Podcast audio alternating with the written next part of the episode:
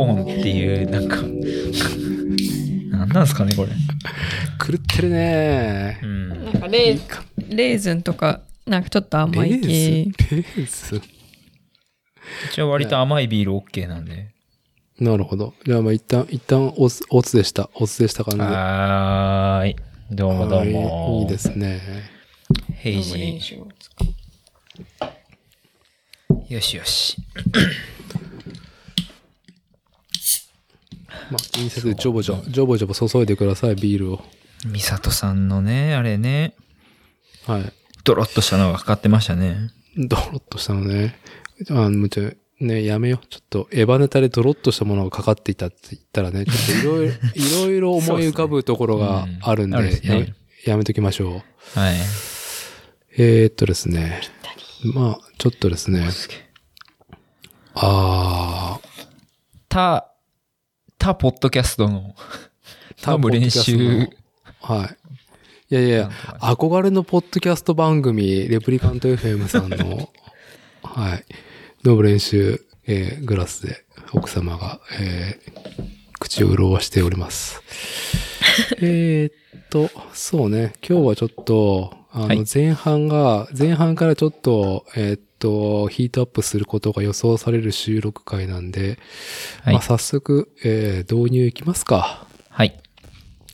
えっとですね、えー今回ですね、ちょっと、定例ゲスト、えー月一招こうっていう話をしていた越山夫妻ですけども、本日、緊急収録ということで、えーっと、まだ、一週、二週間目だというのに、そうですねえー収録に赴いている、えー本日は2021年3月27日土曜日、まあ、えー21時、9時半を回ったところです。えーっとですね、えーこちら作るをテーマにしたポッドキャスト番組、えー私 DIY 原理主義、えーポッドキャスト主催の伊達です。よろしくお願いします。よろしくお願いします。そしてですね、えー、越山夫妻。そうですね。えー、じそう、なんて？紹介しようかな。そう。えー、スポーツ自転車、えー、シクロクロス界のシドナンシーでおなじみ、えー、コッシーハコちゃん。で、ハコちゃんは、まあ、あの大学とかね、えー研究とかに若干関わりつつ、えー栄養に、えーうるさ型としてですね、栄養士の資格を取得 している、えー奥様は、えー旦那さんと共にですね、えーシクロクロス、えー日本全国転戦しており、奥様は CL1 を、まあ女性の一番最高位のカテゴリーを走られてるんですよね。一応、はい。はい。で、前回、え2回前の収録でお話ししたように、えー恋愛のカテゴライズ CL1 からは もうコースアウトして、もうそのレースからは降りているっていう話をしたのが前回でしたよねっていう観客側です。観客側で、はい。レースコースアウトしてるってことで。で、えーっと、今回前半ですね、私だてよりもですね、メインを張ってもらう、えーのが、旦那さんの、コッシーこと、越山正宏。まはあ、はい。えー、ある意味、各自転車界隈をですね、えー、飛び回っている、まあ、BMX を基本とした自転車競技歴23年のコッシーをですね、えー招いてやってるこの収録ですけども、前回話がですね、えー私の人生そのものだと言っていた波動の話をですね、波動の話が、本当に導入で、えー終わってしまったんで、早速、ちょっとですね、本題に。本題にですね、えーっと、行きたいってところで、まあ、コッシーの波動の話、ジョが前回で、今回はハ ということで。ってことは9と最終のシーンが残ってるっていうね。そういうことですね。まあ、はいジョーはなんかほんわりなんかそういう感じね、で入って、まあ、歯になると、え、4号機、アスカが乗んの？みたいな感じで、うん。コシが、え、そんな話なの？みたいな感じになって、9でもうめっちゃ鬱展開になるみたいな。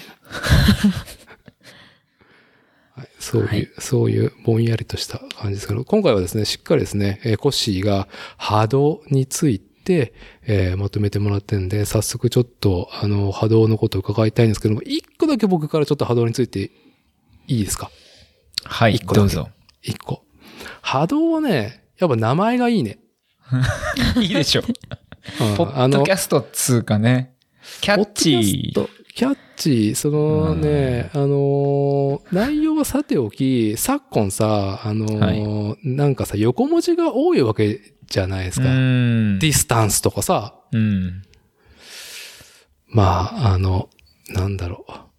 ディスタンスしか出てきてない出てこないわ。もう遠いわ。だからそれぐらい、それぐらい私個人はちょっとね、あんまり横文字がなんか、横文字多い人なんか、なんかね、うん、何言ってんだろうって感じだけど、やっぱ波動ってやっぱりさ、もう聞いただけでなんとなくその、こう、来るものがあるじゃん。こう、なんかう力ある言葉だな、と感じっていいなっていう、ただそれだけです。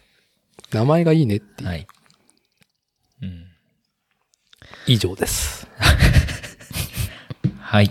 ありがとうございます。じゃあお願いします。はい。では、皆さんごきげんよう。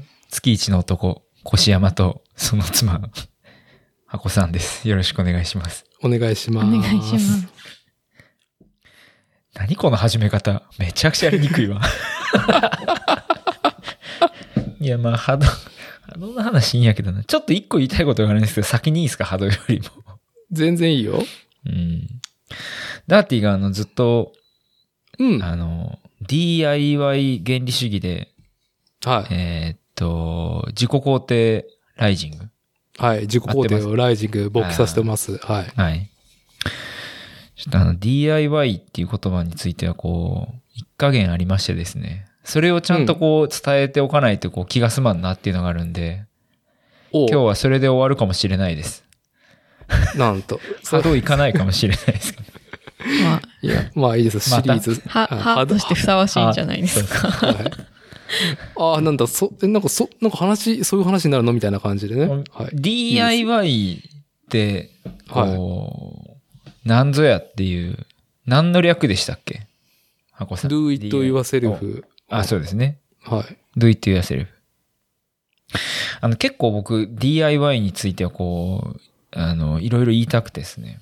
まあ、おなんか、俺なんかすごく怒られそうな感じだ。そう、ちょ、ちょっとピリってるんですけど。あの、な ちょっと軽口言ってんじゃねえぞみたいな感じで言われそう DIY の原理主義やと。おーはいねはい。あの、DIY ってその先にちょっとこう伝えようと思って、あの、ウィキペディアでこう調べたんですけど、まあ、ウィキペディアですけど、あの、そもそもこう、コーナーとかホームセンターに行くと DIY コーナーってありますけど、あれはなんかあの、もともと第二次世界大戦の後に空襲でも、こう、戦火を浴びてボロボロになったイギリスの国民がですね、こう復興のために運動しようっていうことで、do it yourself っていうスローガンがこう用いられたっていうのが、なんかこう、なんて言うんでしょう。言葉がこう強くなった元ネタというか、うんうん。まあ DIY とか do it yourself っていうのをこう普通にみんなが使うようになった多分元ネタはそれっぽいんですよね。で、それが多分、まあ戦争が終わったのが1945年とかなので、まあおそらく1950年代とか40年代後半とかにイギリスで結構そのスローガンが使われていて、っていうのがこうウィキペディに書いてたんですけど、なんかそっから話が飛んで、いきなり2000年代の話とかになってて、日本ではホームセンターで見られるとか。だいぶた。だいぶ、いや、結構なんか大事な部分がすっぽり抜けててですね。はい。あれ、じゃあ、その、do it yourself はどうやってこう、今、日本人が普通に使う言葉に消化したんやろなっていう、こう、消化か。うん。なんかあの、おそらくなんですけど、その、えっと、パンク、特にイギリスのパンクとかに結構こう、えっと、関わりが深くてですね。なるほど。英国ゆえにね。はい。はい。あの、えっと、先ほどもこう、ご紹介に預かりました、あの、シドナンシーのシドが、はいあの、ベースとして活躍してたあの、セックスピストルズとか、はい。クラッシュとか、まあ、あとあの、アメリカやとラモーンズとかっていうバンドがこう、1970年代ぐらいに活躍してたんですけど、まはい。あ、それがいわゆるパンクの走りなんですけど、まだその時ってあんまりこう DIY とかっていう言葉がパンクとあんまり密接な関係がなくて、まあ、ピストルズとかもトリオによっては、あの、マルコム・マクラーレンでしたっけ？えっと、その、ピストルズを作ったプロデューサーみたいな人が、はい。言ったら、あの、人形に服着せて歌わしてるみたいな感じですよね。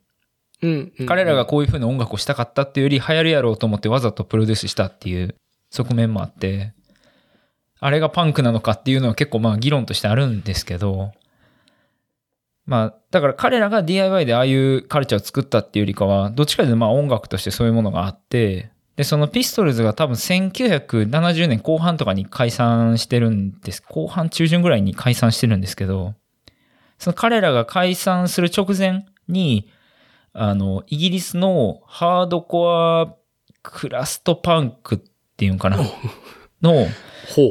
クラスっていうバンドが、まあ、出てくるんですね。多分1974年とか5年ぐらいうに、ん。まあできて、何年間か活躍、活動してたバンドなんですけど、結構その、パンクっていう文化を音楽だけじゃなくて、いわゆるカルチャーに昇華させたバンドがクラスなんですよね。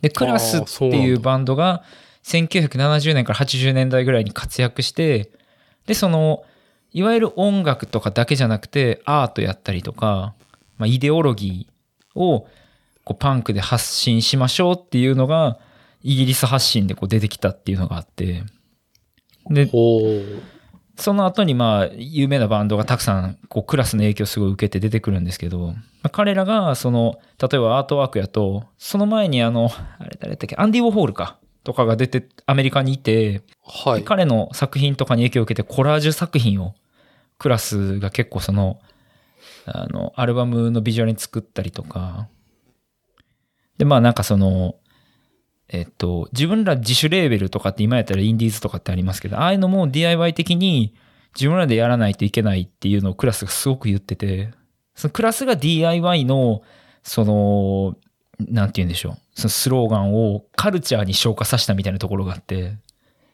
なるほど。なんかね、あの、今さっとクラス、ウィキペディアで見ると、イギリスの芸術集団パンクロックバンドっていう、まあまあ、まあなんか日本語で言うと10 10何人ぐらいいたんですよね、確か。一番多い時で。おおそうよなんだ。よくわかんないバンドなんですけど、音楽も、多いですね。なんか音楽としていいんかどうかよくわかんないというか、うん。ただほそのパンクの歴史を紐解いていった時に、ものすごくそのカルチャーと密接に関わっている、カルチャーの荒削りみたいな、まあ、バンドなんで、まあ、こう必ず出てくる、教科書に載ってるバンドって感じなんですけどね。うあー彼らが多分そのダーティーが言ってるいわゆる DIY っていうのをこう日常に取り込んでやってみようとかそのホームセンターに書いてある DIY じゃなくていわゆる文化として DIY って言ってる言葉は多分彼らが作ったはずなんですよね。はい、おそらくあのーこのウィキにもね、あの、DIY の倫理的アプローチを提唱したっていうふううんうんに明確に書き切ってあるから、なるほどね。パイオニアなわけですね。そうなんですよ。で、まあ、この人たちは、けまあ、あの、話のオチを言うと、あの、その後、まあ、クラスは解散して、その、えっと、ペニー・リンボーっていうドラム叩いてた人が、まあ、メインの人なんですけど、なんかどうもイギリス政府とすごい裁判して、自分たちが勝手にスクワットしてた場所をこう、裁判で勝ち取って、で、そこで、イギリス国内やけど、完全に自分たちの自治区みたいな感じで、なんかどうも自給自足の生活をしてるらしくって、へえ。で友達がそこに行ったんですよ。実際にその、えっと、アートワークをやってるギーっていう人と、その、ペニーリンボが住んでる場所に行ったんですけど、まあ、何言ってっか全然意味がわからんことばっかり言ってるし、うーん、なんか、とりあえず野菜ばっかり食べてるし、あの、DIY 原理主義の慣れの果てみたいな状態になってたっぽくて、あの、今でも、その、続いてるわけなんですね。うーん、要は、最終的にどうも DIY 原理主義をやりすぎると、他人と関わらないっていう話になるっぽくて、あ、それはね、あの、本当に、私もちゃんとそこの 深淵は覗いてますよ。あの、まあなので、あの、DIY 原理主義お気をつけくださいっていう話なんですけど。そう、危ないよってね。そうそうそう。でも大丈夫です。もう、うん、あのいや、嘘嘘私なんかが、私なんかが言ってるのはもうファッション DIY 原理主義。原理主義なんで、えー日本人大好きファッション感ね。いやいや、結構でも、なんだろうな、その DIY とファッション感というかはうん嘘ではなくて、まあそれ今日、なんで俺この話を先にしてるかというと波動に一応つながるんですけど。あの、僕がこんだけそのパンク好きで、こういうカルチャーが好きだって、こう、本当に DIY 自体はすごい好きなんですよね。自分でシルクスクリーンするとか、うん。自分で何かその、ものを直したり作ったりとかってすごい好きなんですけど、はい。もともとあの、BMX を高校生とかで乗ってた時に、あの、スケーターでその、クラスっていうパンクバンドにすごい影響を受けたスケーターで、髪の毛をツンツンにこう、尖らして、それ緑色とか青色とか。で、革ジャンにビスって、ボロッボロの、なんか、こう、パンクスの人が履くようなズボンを履いてスケートしてる軍団がいたんですよね。軍団なのね。クルーだったんだね、それそうは、。クルーが。で、アメ村の三角公園で滑ってるんですよ。あの、めっちゃ狭い、あの場所で。交番がすぐそこにあるところで。で、その人たちが大阪ダガーズっていう、まあ、クルーで、おー渋い名前ですね。それをまあ、こう取り仕切ってたというか、まとめてた、影響を与えてた人がチョッパーさんっていうスケーターがいて、はい。チョッパーさん。まあ、この人が僕に波動の何たるかを教えてくれたっていう話に 通ずるんですけどね。あー、なるほどね。コッシーの波動にはマスターがそうなんいたんだね。マスターがいるんですよ。で、もう、もう一人マスターがいて、それはおそらく、伊達さん喋ったことないと思うけど知ってる人だと思うんですよ。これも後で出てくるんで、まあ、はい。まあまあ、いいんですけど。はい。ということで、その DIY、その人も結構まあ、何でも自分で作るし、ミシンも踏むし、その、やれ適正価格だとか、まあその、うんやれ動物実験は良くないとか、そういうポリティカルなことを結構、まあ今でも言ってるんですけど、うん。で、まあその人がその波動の話を僕に教えてくれて、面白いなっていうのが話のまあ導入だったりするんですけどね。なるほど。いやいまあや、もうね、興味深いですよ。そのルーツを知れただけで、はいコッシーが波動の出会いっていうのね。はい。そうなんです。で、まあ波動って聞くと、そもそもまあどういうイメージがありますかね。俺今日はあの別にあの、壺も売らんし、あの歯磨き粉も売らないんで安心して聞いてもらえたらいいんですけど。はい。もう波動っていう言葉だけで、もうなんかその、こう言葉に熱量あるなって、カロリー高い言葉だな、名詞だなというのがね、まず、波動ご存知ですかって。波動って使わないじゃん、普通。まああんま使わへんですよね。なんかあの、ああ、波動あるね、とかなね、言わないわけじゃん。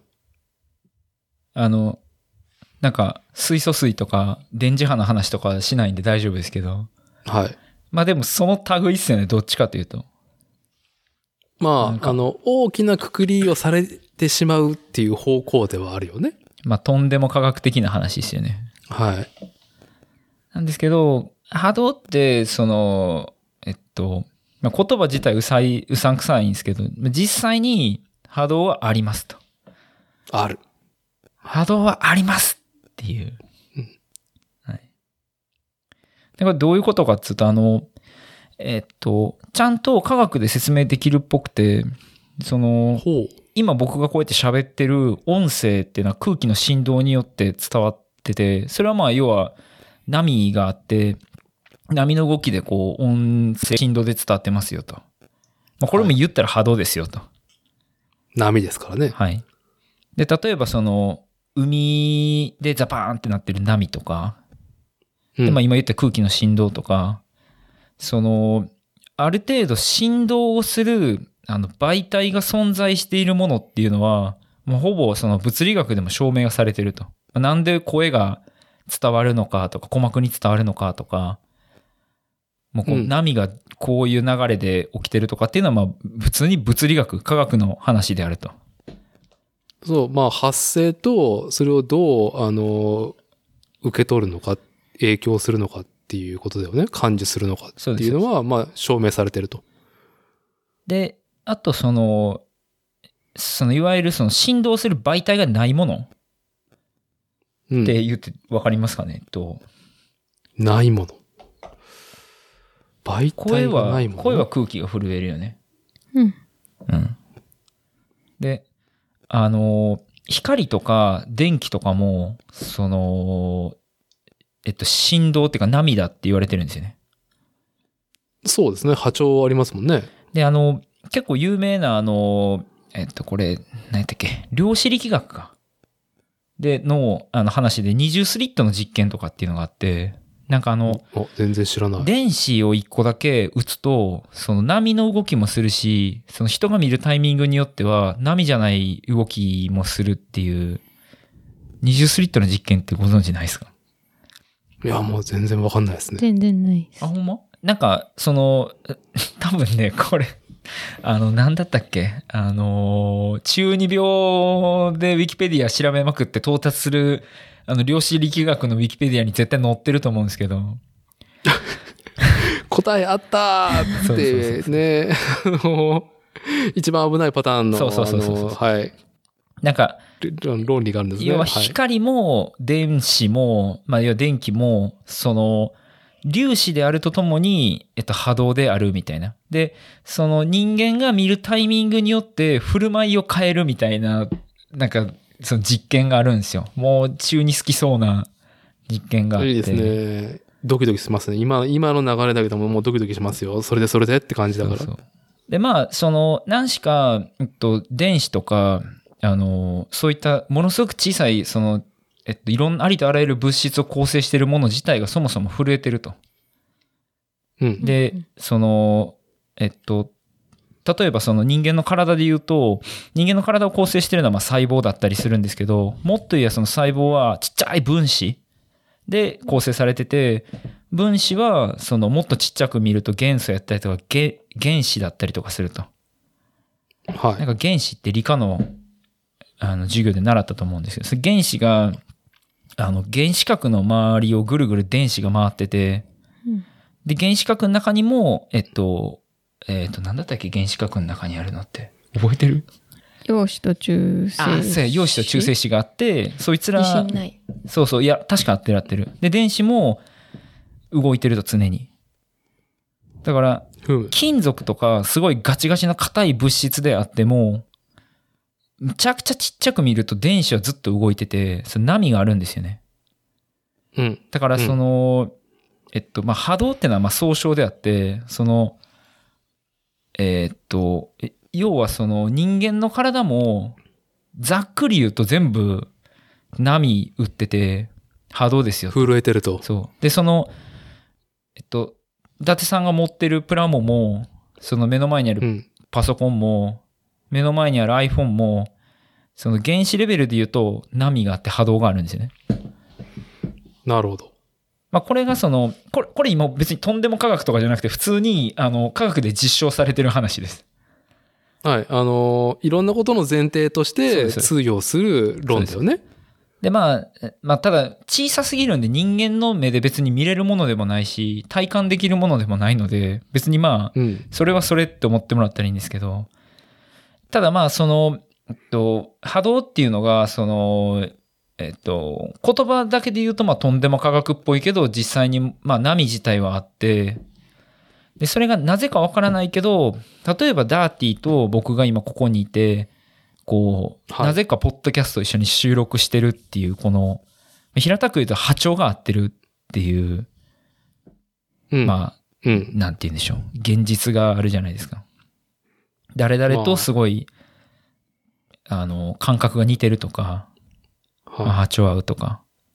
い。まあ、すでに波長が合うっていう日本語自体が、そのね、波っていうことを、こうね、そう。活用してるっていうことが、親っていうところもありますよね。まあ、英語で言うとその、バイブスが高いとかって言ったりするんでしょうけど。でもまあ、それもね、近年ねなんか。、近年。はあっていう感じではあるというか。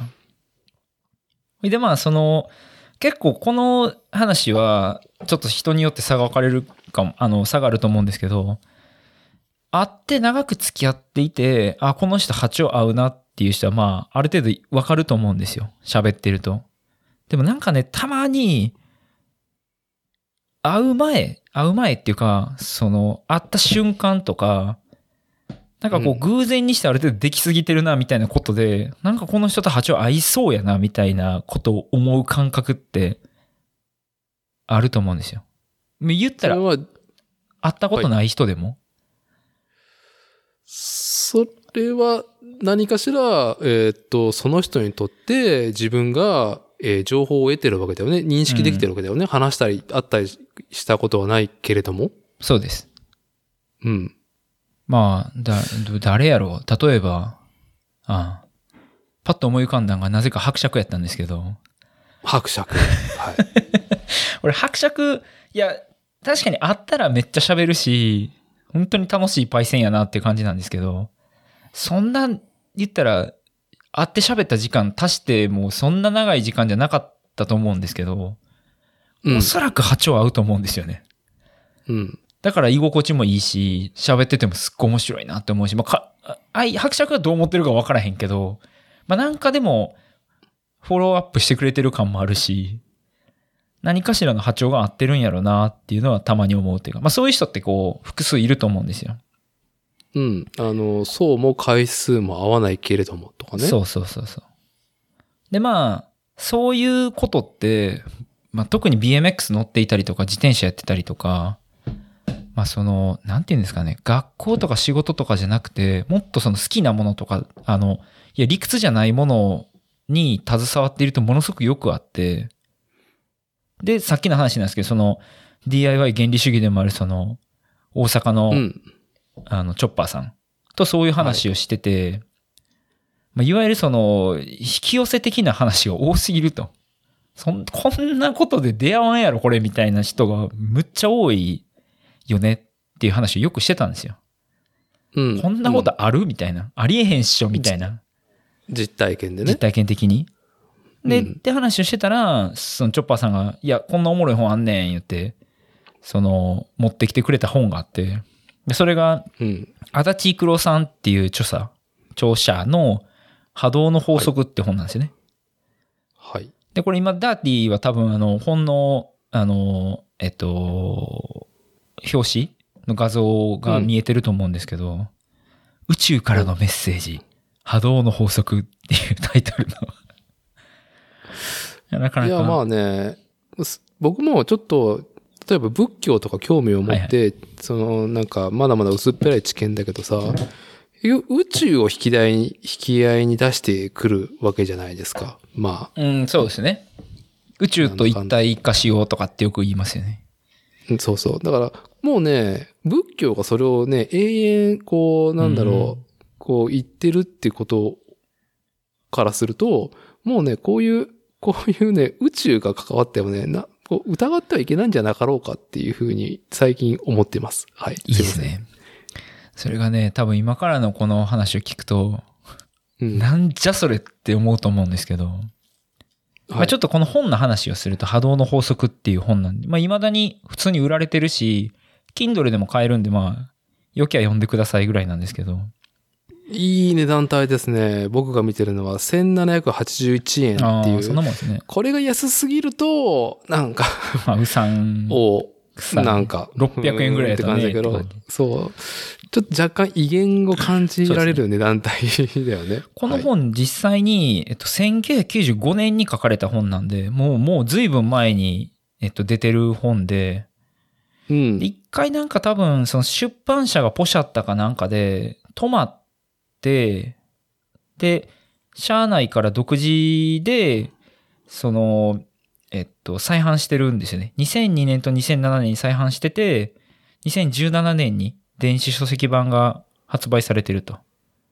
で、そもそもこの著者の足立育郎さんって人は、えっと、早稲田大学の理工学部で、その建築学科出身なんですよ。っていうか、この人は建築士なんですよね。別に、なんか、物理学者とか、かそれこそ波動関係の研究とかの人ではないんですけど、なんかがきっかけでその独自で波動の研究をやってて、まあ、この本を出すに至ったらしいんですよね。へえ、面白い。で、なんかその、受けるのが、その、前書きだもう1ページ目めくったら、一番最初に書いてある内容が、すべてというか、なんていうか、まあ前提というか、まあ、この本に書いてあるのは、その前書きで、えーこの本は、著者が直感で受信した宇宙からの情報を書き表したものですと。直感で受信した情報なので、特に参考文献もありませんし、論拠もありません。科学的証拠もなければ、全く理論化されていないと。いいね。最初から攻めてんね。えっとね、実際にここ書いてある。私は過去現在資料を集め思考し、哲学し、論理を組み立て理論化し、主義主張するつもりは全くございません。実はそのような方法で理論化系、え、理論化化することこそがこだわりであり、地球のこの5000年来の文化の特徴となり、その結果がここまで自然の法則に反した不調和な文化を生み出してしまったという情報ですからっていう。これ、要は宇宙からの情報ですからっていう話なんですよね。はい。だからこの本、まあもう直、直感の話だよ。そう。この本一冊、まるまるエビデンスございませんっていうのを、もうあらかじめ断ってるんですよね。めちゃくちゃウケんなっていう。まあ、な、なんだろう。うまあ、僕もそんなに哲学話せるわけじゃないけど、哲学も結局、哲学の、えーっと、根底にあるのは、まあ、疑うことが一個だと思うんだけど、うん何事もね、うん。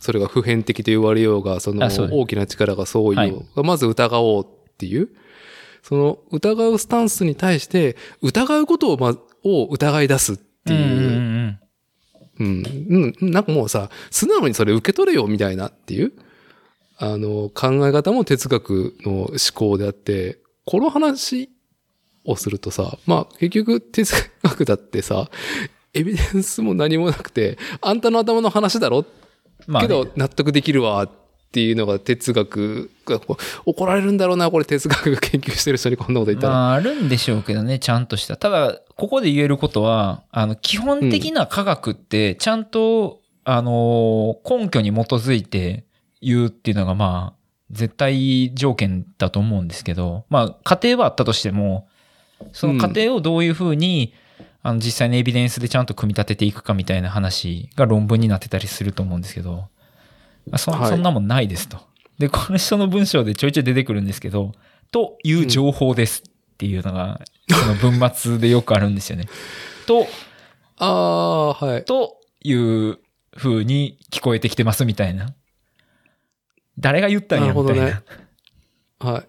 すごいね。民族、民族学的な、そのなんか情報の得方っていうか、まあ要は足立さんが、あの、宇宙からの情報を元にしてこれを書いてるんですけど、なので、まあ、この本はそもそもその、もう、もう、足立さんが言ってることを受け入れるか否かしかないみたいな感じの本で、まあ、世間一般的にはとんでも本って呼んでるのもわからんでもないみたいな。そりゃそうやろみたいな。そうね。うん。うん。で、まあ、その、えっと、まあ、足立さん自身が地球の人類が現段階で得ている情報、要は経験に基づいた情報よりも、はるかに高い次元の宇宙のメッセージを言語化していると。だから、そもそも人類である我々にそれを証明することも、反証することもできませんと。まあ、そういう本なんですね。これが前提です。だから今から僕が喋ることは全部嘘かもしれないです。ていうか、エビデンスはないです。はい。まあ、嘘という次元でもないっていうところかもしれないね。でね、なんか、くっそほど長いんですよ、この本。なんかその、降りてきた情報を言語化してるんですけど、その、なんか、なんだろうな。宇宙からのその、なんとかっていうのを名前をつけてて、その単語もめちゃくちゃ出てくるし、で、多分足立さん自身があんま文章書くのが上手じゃないのか、むっちゃ読みにくいんですよね。めちゃめちゃ読みにくい。まあ逆逆に言うと、はい。逆に信頼感あるなっまあ。て僕はかん感じるけどね、うん。そこが器用すぎると、まあ、なんだろう、その、ね、言いくるめっていう方向に関じてうん。警戒心が出てしまうんだけども、確かに。まあ若干不器用な文章を書かれていると。めちゃくち。ゃ不器用だと思う。で、まあ、今日せっかく喋るんやったら、もう、自由なところだけどうやったら書き出せるかなと思って、俺何回も読んで、また改めて。うん。まあ、ちょっとこう大事なものだけ抜き出してるんですけど、彼が言いたい、まああのえ？コッシーのフィルターでね。そうですね。僕のフィルターで。はいい、。や、彼が言いたいというか、宇宙が僕たちに伝えたいことっていうのは、なんかね、本質っていうのがあるらしいんですよね、一応。本質う。ん宇宙からの情報によると、本質っていうのがあるらしいんですよ。宇宙は、宇宙は本質を把握している構造になってるんだね。うんはい。まあ、それを足立さんが本質って表現してるだけかもしれないんですけど、まあその、はいこの本は、まあ、宇宙からの情報のためにその専門用語がめちゃくちゃ出てくるし、一般的な常識や理論が通用しないので、まあ、かいつまんでお話しすると、その、まあ前、さっき言った通り、その、固体でも液体でも何でももう、こう、も、ものである以上はミクロで見れば、原子核、ってか原子と電子でできてて、あ、原子核と電子でできてて、で、従ってありとあらゆるものがこう振動してると。で、うん情報も声とか文字以外に、その、なんていうの、通常だと人間が目視したり耳で聞いたりできない情報が波動によってこう相手に伝わってると。うん。えっと、要は五感っていう概念以上のもので伝わってるものもあるらしい。なるほど。なるほど。はい。それはなぜかというと人間そのものが振動体だからっていう。うん。うん。で、例えば、足立さん曰く、この直感とかひらめきってあるじゃないですか。あ、これやろうとか、あ、これいいとかっていう。うん。ああいうものは基本的に波動で拾ってるらしい。なるほどね。ものづくり。りでこう、これをこうした方がいいとか、まあなんか選択に迷った時の判断とかっていうのは最終的に、あの波動で拾ってる情報を、まあなんとなく脳みその中でこれ、こういうことやなみたいなの処理して、あの自分の記憶として出してるけど、基本的には波動で拾ってることが多いみたい。うん。で、うん。その、要はだからその人間っていう振動体だったり、物っていう振動体だったり、宇宙っていう振動体があって、で、その振動体自体は何かをこう、伝えようとしていると。なんか何かに向か能っ動的に？て、そう、能動的に何かに向かって一応振動してるっぽい。ほう。で、要は振動体すべては本質っていう意識と意志を持っていて、その意識と意志が、こう、波長があったときに、まあ人間としてこう、あ、なんか、こう、波長合いますね、みたいな感じになったりするらしい。うん。いや、はい。あのね、すえーっと、今の話を聞いてて、僕がまず感じたことは、その、実体験が、えーっと、僕自身の実体験が波動に置き換えれるなっていうのが、まず最初の、はい、感想です。まあ、そあこういう感覚とか、その、なんだろう、自分がやったこととか、人と会ったこととか、まあ、人と繋がったりとか、離れたりとかいうことの、その、えーっと、うん、言語ができないものの原因が、まあ、波動と仮定しても当てはまるなっていうのが、うん今のところ、別になんかその、フラットな感覚で、はい、が当てはまるなっていうのがまず実感です。まあ、なきにしもあらずな話ではありますよね、ある程度。はい。で、まあ、その、人間個々とか、まあ、物個々とかが震えてて、で、それは、えーっと、人間だと、例えばその、町とか、うん県とか国民とか、まあ、要はナショナリティとか、地域、国、地球とかっていうレベルでどんどんこう大きい振動体になってて、地球規模で、ある程度そのまとまって振動してる、なんかレベルみたいな感じなものがあって、うん。で、もっと言えば、その地球が所属してる宇宙っていう振動体に地球とか、その他諸々も含めて近づこうとしているっていう、要は共鳴しようとしているみたいなものがあるらしなるほど。向かってるわけですねい。。そうです。人間とかに限らず動物、植物、鉱物、すべての存在物は、それ自体が振動体として宇宙との調和の、調和をこう取ろうとしてると。あ、調和を言ってるんですか？うん調和を語られてるんですね。調和の度合いに応じた、その、振動波を発信もしてるけど受信もしてる。宇宙からの情報を受信も一応してる。うん。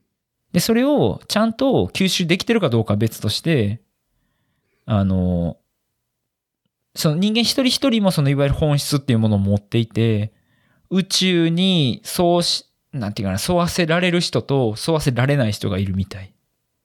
はい。まあなんか、こう仮に大きなベクトルがあって、それに対して自分が乗っかってるか、相反してるか、もしくはちょっとなんかあっての方向なのかっていうのがあると。一応基準値みたいなものは存在はしているらしい。なるほど。調和に向かった大きなベクトルが、こう、この宇宙にはあると。その調和自体が文明とどう関わるのかは分かんないけど、まあなんかうん向かってるところがあるらしくですね。うん。で、で我々が、人間が、その、感知できないような目標座標が、に向かってるのが調和なのかな？ただその、いわゆる、なんて言うんでしょう。その波動が高い人とかはそういうのが拾えるっぽい。波動が高い。波動が高い。まあ、いいね。波動が高いですね。で、そのな、まあ、あの、じゃあ、その宇宙は何を言ってんねやっていうところが、まあ、じゃあ重要やと思うんですけど、さっき言った、はいはその、えっと、人間をマクロで見ていくと、あの、え、マクロ、マイクロ？えっと、ちっちゃく見ていくと、あの、うんその原子とか、もしくは原子の中の原子核電子とかによって作られてて、で、その核の周りを電子がぐるぐるぐるぐる回ってるのはなんとなくイメージできると思うんですけど、はい。原子核の中にそのさっき言ってた中性子陽子っていうのが入ってると。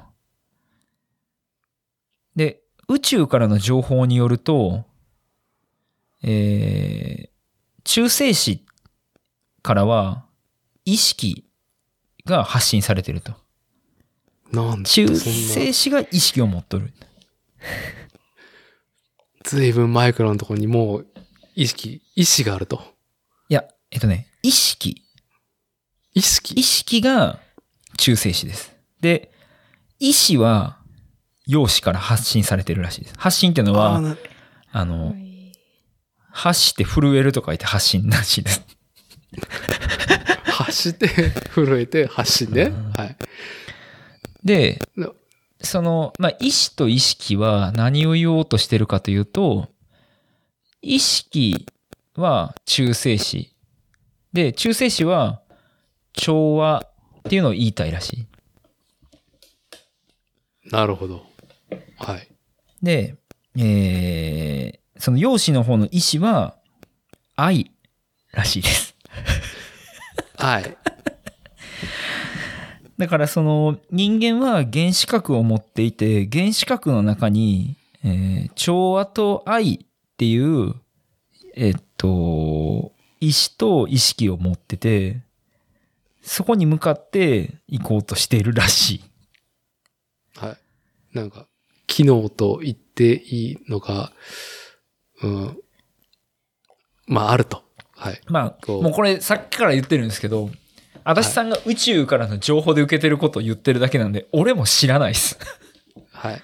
投げやりに言うと。で、まあ、その、まあ、人類だけじゃなくて、宇宙に存在している全てのものはこういう方向に向かってますと。で、その、ただ、人間っていう知恵が、あの、あるものが、りえーまあ、人間が知恵をこう身につけて、利害がたくさん発生して、そのうん宇宙との調和度っていうのもこう下がったりとかしていると。ああ、本質から離れているぞと。そうです。で、その、足立さんは宇宙が発信している、あの、意識と意志っていう名の、要は調和と愛という名の本質と、その人類がどれぐらい調和しているのかっていうのをなんか本の中でグラフ化してて、この、それは、そそれは、認知、認知、え教えてもらったのかな？宇宙に。それとも、本人が 認知した数値なのか？いや、気になるわ、そのグラフ。そこまではね、書いてたかな？わかんないけど、今確か第6段階ですって書いてたと思う。なるほど。いいですね。盛り上がってきましたね。今、我々は、ん？我々はって言っていいの？これ人類は6段階に来ていると。ただたまに第12段階ぐらいの人に会うこともあるらしいです。なるほど。ああ、この人素晴らしいなって思ったら12段階でしたみたいなことがあるらしいですよ。なるほどね。なんか、はい悟りを開いてるレベルらしいですけどね。なるほど。はい。だからまあ人類はその調和度を上げていくっていうことが、まあ当面、とりあえずの目標というか方向性っていうのは語ってますと。うん。で、まあその、えっと、それが、えっと、波動が、その、伝えたい情報だったり、その、我々が理解すべきこと、本質と意志と意識があって、まあ要は、調和と愛を持って、その本質に近づこうっていうことが言いたいらしいんですね。波動では、波動で宇宙は。波動を介して。うん。で、その、なんかね、足立さん、この著者の足立さんには妹さんがおられて、はい。この妹さんもね、波動を受信できるらしいんですよ。なるほど。血族だと受信できる。うん。妹さんは、なんか割と言語化するよりも、絵とかにこう落とし込むらしいんですよね。うん。イラスト化するというか。で、なんか、まあ、その、はい。外に、外に言葉なり、その、ビジョンを得なりとかに、まあ、かこう、形作れるわけね。その、この、受信した、その、そうですなんだろう、イメージを。そうです。で、まあなんか、パッと見、こう、なんかようわからへん象形文字というか、アブストラクトアートというか。でもなんかよく見ると一貫性があるっぽくて、その著者の足立さん、要はお兄さんの方は自分では書けないって言ってるらしい。だけど、なんかその妹さんに教わって頑張って受信して書こうと思ったら書けるようになったらしい。お兄さんも。ある日。ほう。はい。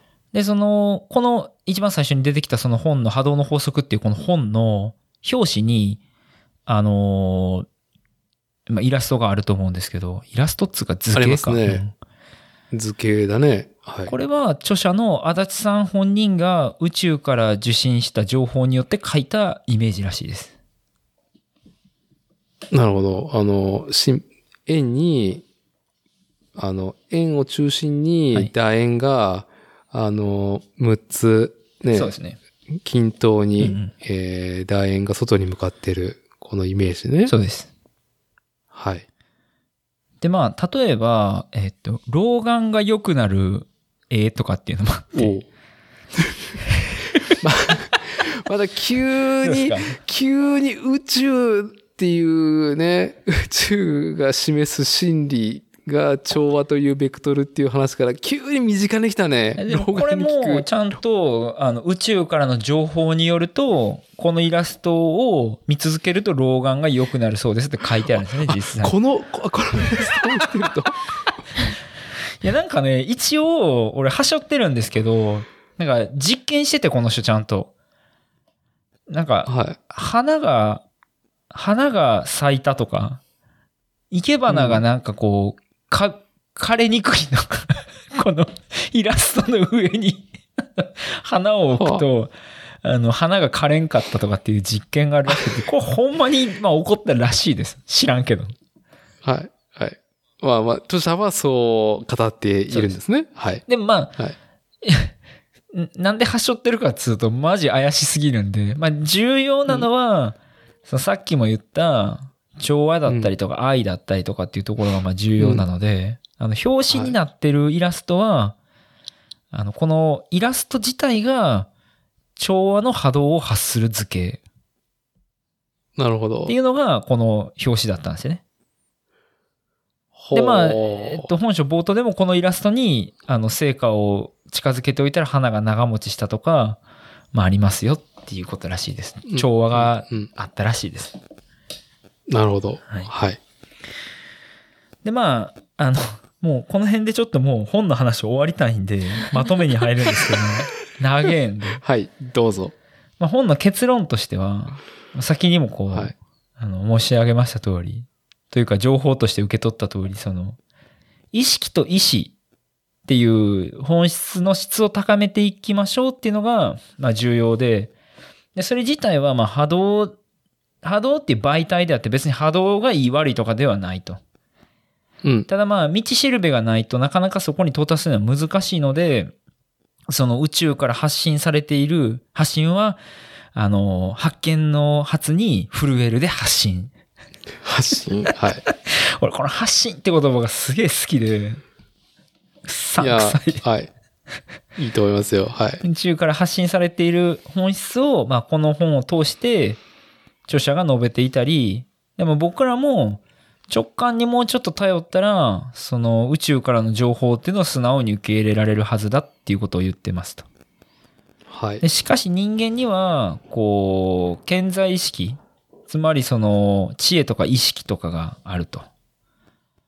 でそれは、は人間の直感とかひらめきを邪魔してしまう。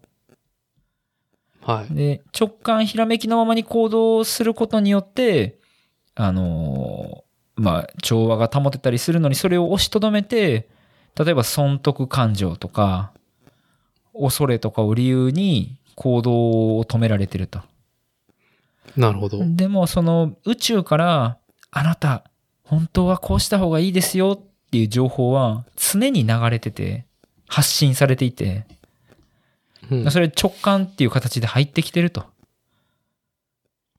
けどなんか、その、それをすると今の自分の立場が危うくなるとか、まあそんなことしたら食っていかれへんとか、もうそういう、はいまはい、あ、あまあ、属性。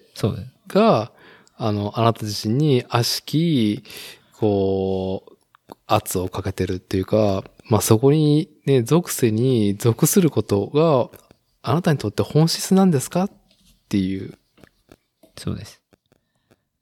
なので、その、ぎはい健在意識とかに支配されずに、宇宙から発信されてる本質に気づいて、自らの波動を高めていくためには、あの、直感を信じて決断していくのがとても重要ですよっていうのをこう、足立さんはこの本書で語っていると。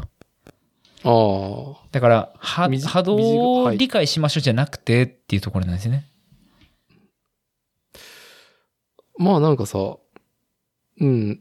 なんか仏教思想がすげえちらつく話だなと思いながら聞いていて。近いんですか？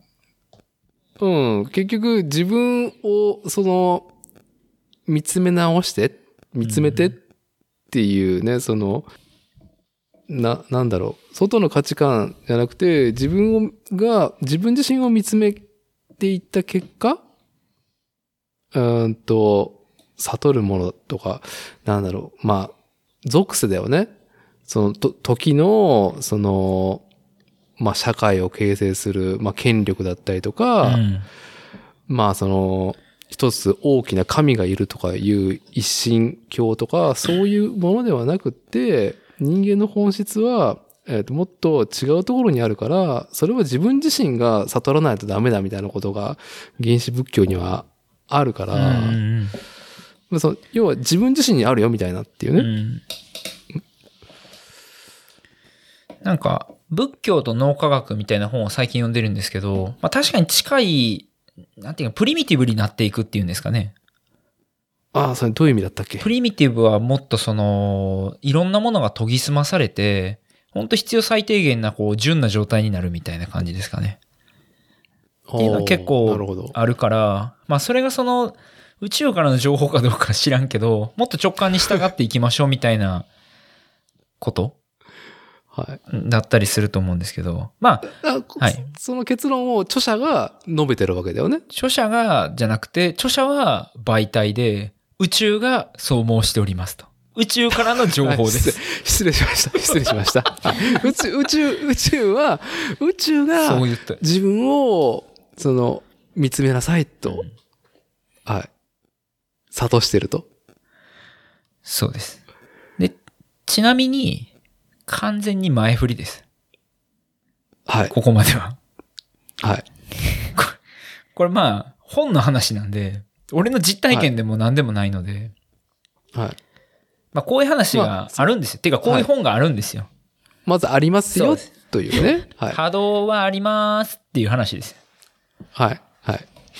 こっからは、まあ波動があるエビデンスをお伝えしていこうかなっていう話です。あ、エビデンスですね。はいうん。まあ、その、このね、このね、このアニメの世界観は波動っていうのがあるんだな、ぐらいの感覚で、はいえこのも物語は、この波動の世界ではどう着地するんだろうぐらいの感覚で、うんえー続きをリスナーの皆さんには聞いてもらえればっていうぐらいの、えーっと、はい。ライトな提案をしておきますけど、じゃあ、これはエビデンスは、僕、小山さん自身の体験。そうです。はい。このね、本まとめるのマジでクソ時間かかったんで、もうはい。たっぷり喋ったんですけどね。いやまあ、いやいや。最初に喋ってたその、あの、僕も DIY がすごい好きでっていう、その理由はチョッパーさんっていう人がいて、大阪ですごいお世話になったスケーターなんですけど、うん。僕あの、アメ村住んでたんですよ。話が飛ぶんですけど。あ、そうなんだ。うーんと、高校卒業してちょっとのまあ、1年ぐらいかな。三角公園の目の前に住んでたんですよね。ま、またあれですね、なかなか、特勤特勤のとんがったあれ、ティーン、ティーンだよね？ティーンです、ティーンです。その時は。19とかだと思います。はい。だそれはなんか、なんかしたいことがよくわかんない状況で、チャリは乗ってるけど、何をしたらいいんやろ憧れている人のところに行こうみたいな感じだったんだと思うんですよ。うん。で、その当うんうん時、オーリーっていう雑誌があって、そこにあの、ありましたね。はい。チョッパーさんコラム持ってて、まあ、泣くほどそれを読んで、とにかくその、僕がその人かっこいいと思っているなら、本人に会って、話をして、その、まあ、どう感じるか、何か自分ができることがあって、そこに携われたりしたら面白いだろうし、まあ、行ってみようっていうことで仲良くしてもらってて、なぜかその彼がやってるお店で働くことになって、わあ、行動力の化身ですね。その時はね。で、尼崎から雨村って多分チャリで1時間ちょいぐらいかかるんですけど、自走でずっと BMX 乗って行ってたんですよ。渋い。あまりにも遠いんで、まあその、往復なんで。ある時そこで寝泊まりしたらいいやっていうことになって、うん。実家住まいだったんですけど、週はほとんどそのお店に寝泊まりして、週末だけ実家に帰って洗濯するとかっていうような感じだったかな、確か。うん。で、まあそのお店にずっと立ってたんですよ。ショップ店員やってたんですよね。わあ、なんかそれ聞いたことあるようなないような話だな。はい。で、なんかまあ、その、別にスケーターがやってる、えっと、客観的に言うとスケーターがやってる、えっと、ブランドのお店で働いてたっていうだけなんですけど、三角公園の前の、えっと、その当時 AMPM ってコンビニがあって、今はファミマやけど、そこのビルの一番上の8階の奥。だから、南蛮目村の中心って言っても、まあ、へ、変なところのお店に、まあ、わざわざこう、なんかビスジャン来たパンクスとかがイエーイみたいな感じで来る。で、何も買わずに帰っていくみたいな喋って。まあはいよくある話なんですけど。ただね、なんか結構その、よくわからんけど有名な人がちょいちょい来るっぽかったんですよね。うんで、。僕が当時、それはさすがに知ってるわっていう人で言うと、あの、 SCANTY っていうバンドをやってて、 YOPPY ってわかります？ああ、僕全然わかんないですね。とあれ、なんていう雑誌かな？ CUTiE？違うな。かな。なんかまあ、えっと、ジュディマリのユキちゃんみたいなビジュアルで、まあ、ああいう感じでうんもうちょっとパンクな、えっと、まあ、芸能人、モデルさんとかが来たりとか、うん。で俺、その当時は全然わかんなかったんですけど、多分今、誰でも知ってる人で言うと、あの、小峰玲奈さんコミネレナ。はね、僕はちょっとその辺疎いんであれなんですけど。ジャニーズのなんとかっていうこと付き合ってて、タイまで捕まったんかな、そのジャニーズの子が。うん。で、多分その小峰玲奈さんも一緒にな、巻き添い食らったかなんかがわからんけど、まあ多分女優さんで、おそらくめちゃめちゃ有名な人だと思うんですけど、とかまあなんかそういう芸能人がちょいちょい来てたりとかしてたんですよ。で、なんか、ようわからんけど、こう、隙間がゾロゾロ集まってくんねんなみたいな感じ。うん。まあ、なんしか自分が知らない人やから、その、わーみたいなのもないし、誰なんやろ。まあ、ヨッピーは死ぬほど可愛かったけど、とか、で、まあ、まあ、そういう変な人がいっぱい集まってくるんですけど、一個面白いのが、その、なんか、ある日お店に謎の小包が届いて、なんかスケートボードの廃材で、そのキーホルダーとかアクセサリーとかこうオブジェを作りましたみたいな。僕の作品見てくださいみたいな。チョッパーさん憧れてますみたいな熱いメッセージが届いて、ええかっこええやんとかつって。なんか、スケートボードの板の廃材をこうバーってこうあ圧縮して集めて、で、それを切り取って、その時は確かアナーキーマーク A に丸、あの、藤子 A 藤尾の A、うん。アナーキーマうんークを、あの、作品にしたのをわざわざプレゼントで送ってきてくれた子がいて、うん。で、熱いな、この子、みたいな。で、これ絶対、このアクセサリー、あの、置いといたら、プレミアつくで、とかってギャグで言ってたんですけど、うん。それがあの、今、海外でも超有名なハロシっていう、あの、はい。なんですね。ハハフのあの、中指立てたアートピースとか、あと、マリオとか、ナイキダンクとかもやってるんかな。彼やあったみの、たいな。その辺、はい。疎い僕でも、もう、なんか、はい、知っておりますっていうね。まあ、ね、ゴリゴリ DIY ですよね。ですよね。ああいう人たちとかがなんかこう集う場所だったんですよね。で、当時ははあまあマジで波動とかってよくわからへんからまあバイブス高いよなみたいな話をしてたんですよ。うん。でまあそういうお店でずっと働いていて熱い面白い人たちがなぜかゾロゾロと集まってきてなんか波長が合う連中とかもこうおったんですけど、うん。まあ僕はその仕事もあるので、まあいい加減になんか仕事しろやっていうこう父親からの声もあり、えー とはいまあ、勉強も兼ねて、あの、トヨタに、あの、し車の勉強をしに行くっていうことで、あの、愛知県豊田市に引っ越すことになりましたと。なるほど。それを経ての豊田市。そうなんですよえー東海圏そうだったんですよだったんだね。3年間行くっていうことで、まあ盛大に、あの、お別れ会も開いていただいたんですけど、まあなんかやっぱ三？ああ、はい。知らない場所に行くので、まあまあ不安だったんですよね。いやー、だいぶわかんないよね。関西から、その、トヨタに行けって言われても。名古屋ならね、でも、まだ若干の情報は、こう、イメージできるけど、トヨタでって。はい。まあ、で、まあ、その、お、おあの、おませちんぐらいしか友達がおらんので、まあ、あ、その時はもう、オマセとはもう面識があっあってたっすね。で、たまたまに彼うん日清に近かったんで助けてもらったっていうのもあったんですけど、まあ、ただ、その、まあ、いくらなんでも本当にトヨタマジ誰も知らないので、って言ったら、たまたまその、えっと、チョッパーさんが、あの、おもろい奴らいるでっていうのを教えてくれたんですよね。うん。それが、あの、タートルアイランドっていうバンドやったんですよ。なるほど。ああ、なんか、あるんですね、そういうバンドが、みたいな。うん。まあ、えっと、この番組的、この番組のリスナーより的な話をすると、あの、橋の下音楽祭とか、はい。で、タートルアイランドと今、アルコドっていうバンドやってんのかな。あと、トヨタロックフェスティバルとかで、大きくバンドとして、こう、フィナーレを飾ったりとか、まあ、それの前に、トヨタロックフェスティバルっていう、まあ、その橋の下音楽祭が開催されている、うん、橋のすぐはいはい。近くには、もう本当に、えっ、と、スタジアムがあって、はいはいはい。えっと、そこで、まあ、ロックフェスが始まったんだけども、それが始まった理由っていうのは、はいまあやっぱりその、タートルアイランドっていう、まあ、はい。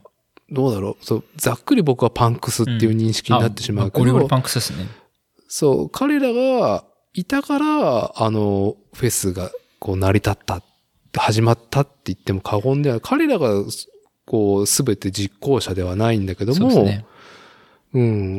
ローカルにそういう人たちがいたからこそ、その周りの人らが、その何もないと言われてしまっていた豊田市で、カルチャーを作ろうっつってロックフェスが始まり、その流れがあったからこそ、まあ、橋の下音楽祭は、うんまあ、タートルアイランド自身で始めた、そうですね。まあ、フェスと言っていいのか、あれは、まあ、彼ら的に言うと、お祭りおなんでしょうけどね祭りです。ね。はい。が始まった。多分ね、元ネタ的には、その、もう多分僕がトヨタに行くとかじゃなくて、もっとだいぶ昔に、あの、トヨタの駅前、トヨタ市駅の駅前で、そのなんか、うん。トヨタってどうも土着民でパンクスがめちゃめちゃ多いらしくって、あの、炎天下ギグっていうのを、あの、ゲリラでやってたっぽいんですよね。トヨタ市駅の前で。へえ。で、あのー、トヨタとかだと、えっと、多分岡崎かあれは、オーダーっていうバンドとか、まあ、タートルアイランドももちろんそうなんですけど、あと、名古屋でロータリービギナーズとか、多分結構、パンク好きな人はみんな好きなバンドが、トヨタ市駅にその日、めっちゃだから暑い8月とかだったかな、に集まって、うん。炎天下の中、ギグをするっていう炎天下ギグをやってたんですけど、まあもうめちゃくちゃ受けるのが、その、僕が初めてトヨタに行って、お炎天下ギグ見に行こうと思って、その日に行ったら、オーダーのボーカルの人が、あの、警察に手錠かけられて連れ去られている瞬間やったっていう。いいですね。うおー、マジでおったみたいな。ちなみにそのオーダーは、えっと、確か、タートルのヨシキさん、ボーカルのヨシキさんと同級生の人がやってるバンドで、そもそもヨシキさんは多分オーダーだったんですよ。オーダーで多分ボーカルかなんかをやってて、オーダーからタートルアイランドに移ってるんですよね。なあ、そういう流れなのね。あんまりその辺詳しくないんで、僕は。で、炎天下が多分なくなって、トヨタロックフェスティバルを、あの、トヨタの T フェスの中にいた、あの、某 Y さんが始めて、で、あんだけ盛り上 Y がちゃんね、Y ちゃ。そうんはい。ご存知ですよね。で、はい。えっと、その後多分、橋の下音楽祭につながっていくっていう感じだったと思うんですけど、うんで、まあ、それは結構多分最近の話で、タートルができて間がない頃ぐらいで、そのタートルアイランドのチョッパーさんから僕教えてもらって、なんか、そろそろアルバムが出るよみたいな話で、京都、京都かなんかにライブに連れて行ってもらったんですよ。京都大学かな多分。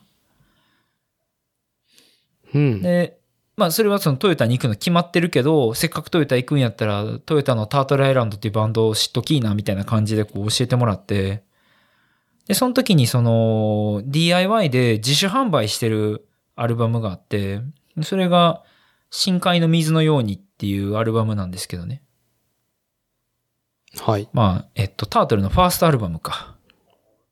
今、あの、これ多分ジャケット、伊達さん見れると思うんですけど、うんえっとね、ジャケットがですね、あの、波動の法則の、その、調、調和の波動を発する図形、まんまなんですよね。なんと、ちょっと待って。あれ？んタイトルの、なんだっけ、アルバムのタイトルが？深海の水のように。あらま。あらま。そう。で、あれ？これ、あれやん。足立さんの調和の本やんみたいな話で、はい。で、なんか、ちょっとしてから気がついて、後で、あれそういや、みたいな。うん。で、チョッパーさんが、まあ、その波動の本教えてくれたから、うん。もう、こう、事実確認的に聞いたんですけど、いや、別に、俺、ヨシキに言ってないで、みたいな。だから、チョッパーさん、チョッパーさんで波動の法則の本勝手にどっかで見てきて、うん。まあ気がついて面白いって思って、で、多分、ヨシキさんもヨシキさんにどっかで独自でこの本にたどり着いて、あ、これおもろいわって思って、ファーストアルバムのジャケにしたっぽくて、で、その二人は、あの、もうすでに全然関係のないところでし知り合ってて、で、僕にその、うん。紹介してくれて、もちろんヨシキさんも知ってるんですけど、チョッパーさんに至ってはこの本をブックオフで見つけたらしいんですけど、波動の法則は。ああ、で、軽く手に取って面白いなそうそうそうそう。と。あるこんなめんどくさい本手に取っていいなって思うことみたいな。で、それをわざわざ、チョッパーさんは多分その当時、おもろいからっつって悪ふざけで多分 T シャツにしてたんですよ。ほで、ヨシキさんはヨシキさんでファーストアルバムのジャケットにしてたんですよね。う。うん。何これ？気色悪みたいな。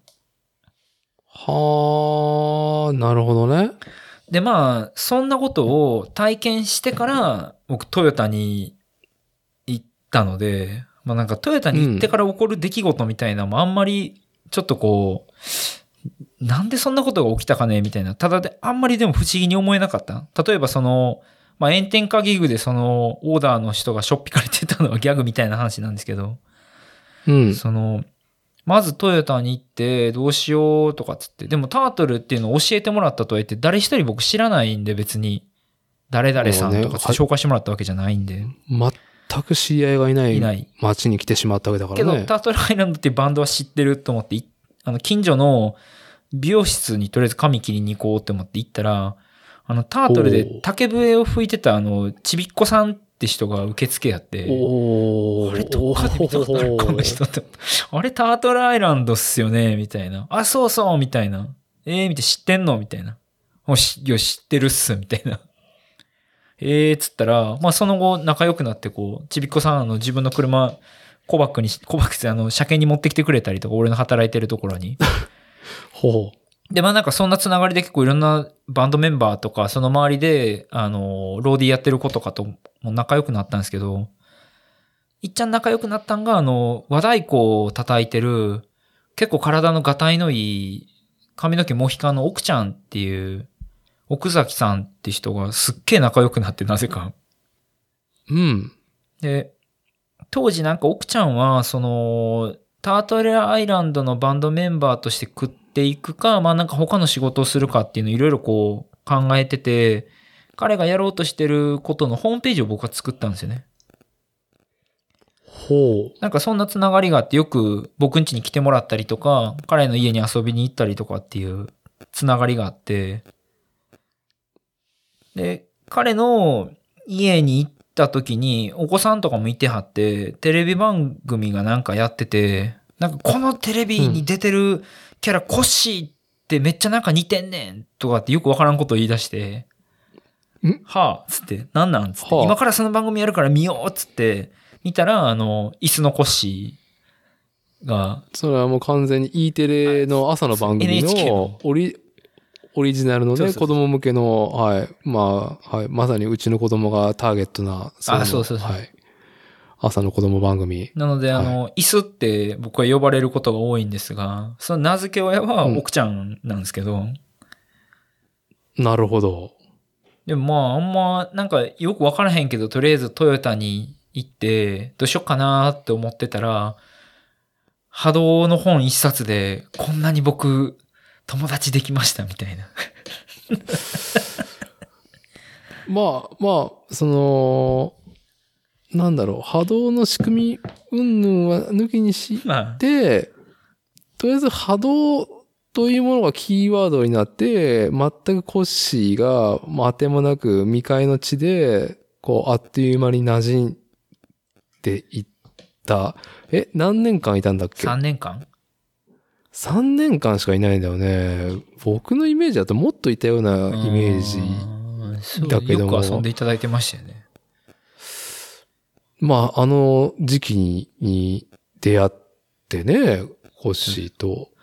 ヨシキさんのお家と多分僕が住んでたところがめちゃめちゃ近所っぽくて、チャリで行けるところで、ヨシキさんが自分でやってたマダラ屋っていうご飯屋さんがあって、そこがもう、チャリで飲みに行って帰っていける県内で、よう飲みに行っては喋ってたんですけど、なんか、こう、まあまあその波動の話っていうのがちょっとどうかはわからんけど、そのどっちかというと、うん今回の話の大元は、その、奥ちゃんとかも、ヨシキさんも、チョッパーさんも、その、結構やっぱ DIY なんですよね。自分で物を考えたりとか、自分で作ってやりましょうっていう発想の人たちで、タートルのその物の売り方なんて、本当それゴリゴリだと思うんですよ。で、まあなんか、そういう人たちは総じて、いわゆる波長、波動が高い。だからまあ、その、あのー話のオチ的に言うと、まあ、あの、波動を高める方法は DIY をすることじゃなかろうかっていう話の持っていき方というか 話のオチなんですけどね。ああ、いや、そうね。まあ、コッシーがそうやって波動つながりで、波動つながり？なんて言ったらいいんだろうな。こう、は波動の法則は抜きにして、波動というコンテンツきっかけで、何かその、つながりができていったっていう流れがあったわけでしょ？そうです。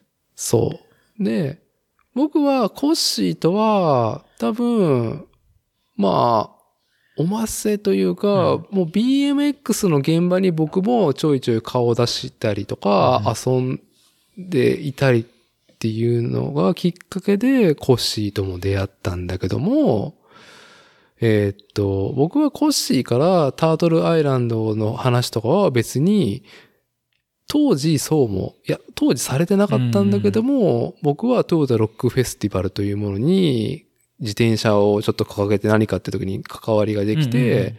まあ数年関わって、まあ、その後、橋の下音楽祭が立ち上がる時で、で、動かしてる面々も一緒だから、ね。僕も面白そうだからっていうので、なんか、いや、手伝うよ、つって、まあ、それこそ橋の下音楽祭のソーラーパネルの設置とか手伝ったりとかもしてるし、えーそうなんや。グルメセンチュリーライド、うん、クリス・キングプレゼンツ、サークルズが、うんまあ本当に、えーっと、形にした、名古屋の自転車やサークルズが形にしたクリス・キングプレゼンツ、グルメセンチュリーライド、アスケうん。がやった、アスケになった理由も、僕がトヨタロックフェスティバルで関わりがあったから、アスケの流れがあって、というね。なんかトヨタの警察にちゃんと提出しに行ったとかって言ってましたもんね。いや、もう、そんな、もう事件じゃない、はい、もう忍びの動きを、僕はあの、初回の立ち上げの時は、率先してね、何かその、サークルズサイドに頼まれたっていうわけじゃなくて、まあ、ある意味、ざっくり言うとバイブスがあったわけですうんよ。でら面白いじゃん、みたいな、そんな、うんそんな日本開催で、しかも我々がマウンテンバイクを走ってた山はいはい。の近辺で、えークリス・キングがやってきたイズムを、うん。我々がちゃんと受け止めて、で、でも日本流というか、日本に適したローカライズを目指して、うん美学をね、組み立てるの超面白いじゃんっていう DIY 原理主義としてね、作り上げるってことは面白いから。うんそれが、まあ実際、まあ結局2015年と16年しかできなかったけど、はいはいそれができた理由っていうのは、トヨタロックフェスティバルに僕が関わっていたから。トヨタロックフェスティバルが、その、なった、できた、その、熱量が、こう、紐とは間違いなくタートルアイランドっていうものが、うんカルチャーが、の中心にいて、とはいえ、豊田市は本当にカルチャー不在の地って言われるぐらい、もう本当に何もないところだからこそ逆にすげえとんがったものができたっていう。ハリボテの街ですもんね、あっこは。本当ね、もうトヨタ自動車バビロンでトヨタ自動車以外何もないなっていう、うん、ところだけども。あのーダサティウォーズってトヨタレロックフェスティバルでしたっけ？はい、やらさせていただきましたね。そう思うと、今の話が全部、こう、いろんな枝分かれをしていって、あの時、僕嬉しかったのは、タートルと同じ舞台で、まあ、共演ではないけど、確かショーをしたんだと思うんですよ。お誘いいただいて僕も。だから同じ場所でそういうことができたっていうことで、うん。タートルのメンバーもちょっと一目置いてくれたみたいなのが確か当時あったと思うんですね。何人かその知ってる子らは。とか、あ、そうね。おまちゃん、そうね。おまちゃんも関わってたし、そう、そうね。まあ、そうねその、僕はいが知ってるタートルのメンバーも、え、コッシーこんなんしてんねや、みたいなのが確かあったような気がする。で、うんその時、ダーティは、あの、ダサティウォーズやってて、この前のあの話してたマンドコルさんの、あれにつながるけど、それと別に多分ね、 EVISBEATS多分いたんちゃうかな、現場に。いや、いましたよ、全然。いたっすよね。で、僕、 EVISBEATSはもう、その当時会ってて、知ってて喋って、なんとなくそれもつながって、その後にまた一緒に遊んだりとか、お家貸してもらったりとか、はい。なんかね、なんかそのトヨタが、その文化があんまり根付かんような街に見えて、でも僕にとっては、その文化交差点、文化の交差点的な感じなところがあって、すごい面白くて。うで、まあちょっと、うんあの、まあ波動の話長すぎるってちょっと 締めようかなと思うんですけど、はい。まあ、シリーズ化しますからね。はいはい。今日は歯という、シリーズの歯ということで、はい。まあ、あの DIY 原理主義があの波動が高いっていうのはまあちょっと小ネタですけど、まあ、実際は僕自身はそのこの波動って眉唾すぎるしその宇宙からの情報を拾いましたって言われても誰もピンとこんと。あやねんそれみたいな。うんやけど実際にそのなんかあの個人的にこの人面白そう会ってみたいとか喋ってみたいとかっていうのが昔からすげえあってでそこに対して、こう、なんて言ってんかな。あの、無理に会いに行ったりとか、こう、熱心にこう、追いかけ回したりとかするんじゃなくて、自分でやってることを、例えば BMX とか、あの、まあ、自分の活動を一生懸命やってると、ほんまに会いたいって思うと、こう自然と波長とか波動があって、会いたい人に会えるし、こう、引き寄せられるみたいなのがすごいあって。だからまあなんか、その、なんやろ。えっと、できれば自分にこう思い入れがある乗り物とかアイテムとか、まあギターでもいいし何でもいいんですけど、があれば、それを一生懸命信じて、あ、この人と出会いたいなとか、こういう人と出会いたいなって思っていると、自然と出会える日が来るなっていうのが、僕のこの本を読んでの気づきだったりとか経験をした気づき。だからそういう風にやっていったらいいんじゃないかなって、ずっと昔から思ってますという話でした。はい。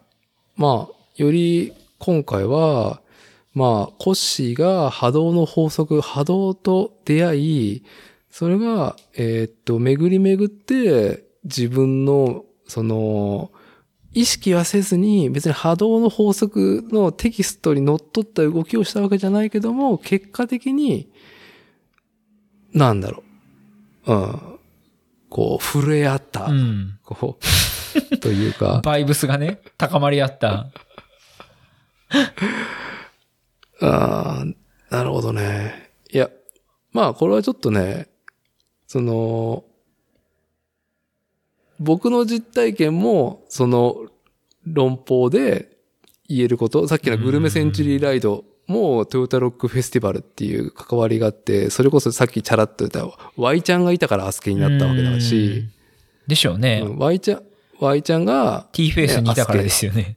そう、Y ちゃんが、ね、アスケのルーツだからっていうのがあって、Y ちゃんに、ちょ、こういうことやりたいんだけど、で、しかもアスケなんだけど、入り口どこって僕が聞いて、じゃあこの人に聞いてみたら、この人にお世話になっていて、面白い、あの、人だし、うん。耳ちょっと傾けてくれるかもねっていうので、僕が全然その面識ない人に、あのアポ取って、我々こういうことがやりたいんですって言ったら、おやおや、グルメセンチュリーライドって、それはグルメの私にぴったりな案件ですね、みたいな感じですげえその人とシンパシーがあって、結構短時間で開催までこぎつける。いや、相当なコンテンツですよね。めちゃめちゃいろんなことやらなあかんから、イベント作るのも大変やけど、ああいうのもすごい労力がいったと思う。そう。だから2015年の正月明けに、僕は、サークルズボスの田中のしんちゃんに、いや、トヨタの山奥、山でグルメセンチュリーライドとか面白いかも、いいと思ってるんだよねって言ったからこそ、お、じゃあ僕、あるよ入り口ちょっとノックするとこあるよっていうので、トントン拍子で話が進んでいって、その同年6月6日に開催できたっていう流れがあるから、まあ、アスケっていいところですよね。すごい、なんかいいところっていうのはそのいい場所ですよねっていうか、いいチョイスというか、あの界隈で走るなら、まあいいなぁそう。まあいろんな、いろんな、その、これも、これ話すのも長くなるんで、なんかいつかまたんの機会で、でいいんだけど、はい。まあ、一旦今日の波動の話はですね、い、や、ちょっと、何も、何何も、波動の法則という本と我々の実体験が、じゃあ、じゃあどう結びついてるのって話は全くできてないけど、まあ続きますというぐらいで。はい。で、まあ、はいあの、波動のことを、まあ、ざっくり語ったんですけど、それを、こう、すごい象徴してる曲があって、あの、ポッドキャストでね、音楽流せないんで、後で調べて YouTube で聴いてくださいっていう話なんですけど、うんい今ね、音楽流す、その曲流すには最高の導入なんだけどもね。では それでは聞いてもらいましょう聞いてもらいましう。ょう。今あの清志郎、えー RC サクセションで分かってもらえるさ。いや、いい曲でしたね。っていう、あの、あの楽曲載せれない、あの、ポッドキャストコンテンツで飛ばされるやつですね。はい。あのーはい多分ね、RC サクセションのこの分かってもらえるさっていう曲は、おそらく、あのーなんだろう、この波動の話をしてるわけじゃないんですけど、これにすごい近い話をしてると思うから、まあ、よかったら歌詞聞いてくださいっていう、歌聞いてくださいってとこです。了解です。じゃあまあ、この歌、今の清志郎氏の楽曲を聴いた上でまた次回、ちょっとその小話でもしましょうかっていうぐらいで。はい。こちらからはじゃ以上あです。ありがとうございます。じゃあ、コッシーによる波動の話、序と続いて、えー、序から波に続いてですね。まあ、次回9になるっていうところで、えー、奥様長らくお待たせしました。えー、箱による B パート、えー、漫画の話。えー、いや、長えわーっていうところで、まあ、あ、すいませんでも、予定してた通り、はいまあ、レコードだけの時間を見るとざっくり、まあ90分ぐらいでしたね。すげえな。よう喋ったわ。ああ、本当あとはもうお二人が良ければ、あの、今から、えっ、と、奥様はまあ好きな放題、ダラダラダラダラ喋っていただければ、ジョジョタイム。最高、最、最高の返しで私できるように、おじさんもうね、眠たくならないように、はい。あのーちゃんと栄養ドリンクも飲んで、マジで？強っ。私波動の話の間20回ぐらいあくびしてました。してたはい、はい、はい。さあ、いいでしょうか？いいでしょうか？大丈夫です。はい。じゃあ行きましょうか。えーっと、本日定例ゲスト会 B パートはですね、えー、コ波動の話についてですね、えー奥様、箱による、今回の、何の話のタイトルにしますか？するんであれば。き決めていいですよ。あの、B パートのタイトル。前どこまで喋ったん？いや、前はダラダラと漫画の話を、ああ、そっか。ジョジョ、ジいくつかョジョ見始めましたをメインに、漫画、アニメいろんな話してたんでしたっけ、うん、そうやったね。そう。で、えーっと、まだ3部を見始めたぐらいですよ。まあ、今日はもう3部を完走しましたよっていう。はい。えーっと、だから、まだ1週間、な2週間ぶり？です。じゃあ2週間ぶりと言ったらいいな。1週間空けて今回収録、本当は月1回ぐらい、あの、定例ゲストで来てもらえればいいっていうところを、まあ、コッシー、旦那さんが、まあ、波動の話、ちょっとしっかりまとめてんで、まあ、こう、熱いうちにね、えー、ちょっと話切りたいねっていうのと、ハコちゃんが急ピッチに、えーっと、ネットフリックスでアニメ、えー、ジョジョの奇妙な冒険第3部、えースターダストクルセイダーズを見切ってしまった。毎日欠かさず進めてたので。ほんと見てたよね。そうですか。じゃあ、はい。じゃあ今回はどうでしょうか？ジョジョの話、特に第3部に絞った話というところでよろしいでしょうか？だ大丈夫です。はい。あ、でもさっきの波動の話、波動の話っていうわけじゃないですけど、はい。あの、宇宙って言ってましたけど、宇宙、はい。大ダークの3巻が出ますね。あ出ますね。出ますね。それを楽しみですね。それを昨日かはいおとといぐらいに見つけて、マジかって思って Amazon ですぐ予約しました。ツイートしてましたね。ああ、ちょ、ちょ、なに、だいぶ先出るの？4月12とかだったと思います。まあ、もうでも1ヶ月はないいぐらい。最近ね、本当にさ、もう、うかうかしてると、あっという間に紙媒体っていうか、単行本売り切れになるもんね、通販で買おうと思うと。えそうなんですかまあ書店行きゃいいんだけど。ううんへーーん。あんまりすらないんですかね。いやー、まあ、流通が、買う、買う量も増えてるらしいよ、やっぱり。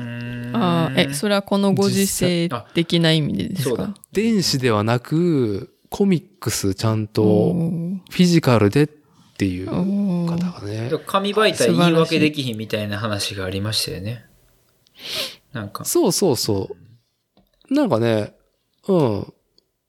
まあなんか別の話になってるみたいだね。もちろん電子の量も増えてはいるけどね。うん。はい。大学、えー、皆さんも予約しましょう。もう私も、はい。もう収録終わったらすぐポチッとします。はい。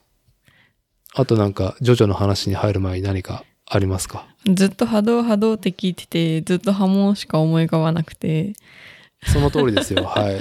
波動の話からはもう波紋の話ですよ。はい。あの、なんすか？まだそこまで言ってないんですけど、スタンド同士は惹かれ合う的なやつかなって思いながら聞いてました。ああ、もうそうですね。いや、なんぞ？いやー、ねあのー、ジョジョの奇妙な冒険作者のね、あのー、荒木博彦先生も意外と波動の法則、ね、多分目を通してるかもしれない。あの、花が枯れないとか、完全に波動じゃんって思いながら。え？ジョジョにはあんの、はい。いや、ジョジョは、まあ、その、あの作者がやっぱちょっとオカルト系な漫画をずっと描いてるから、ジョジョが始まる前確かにうん。はい。なんで、ええ多分エッセンスで多分、まず認知はしてると思うけどね。かなって聞きながらちょっと思ってしまいました。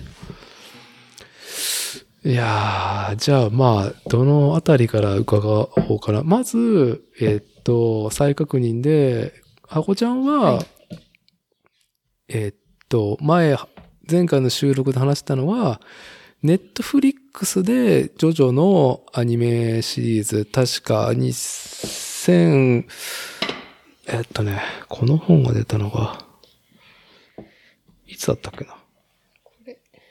そうね、2012、3かな？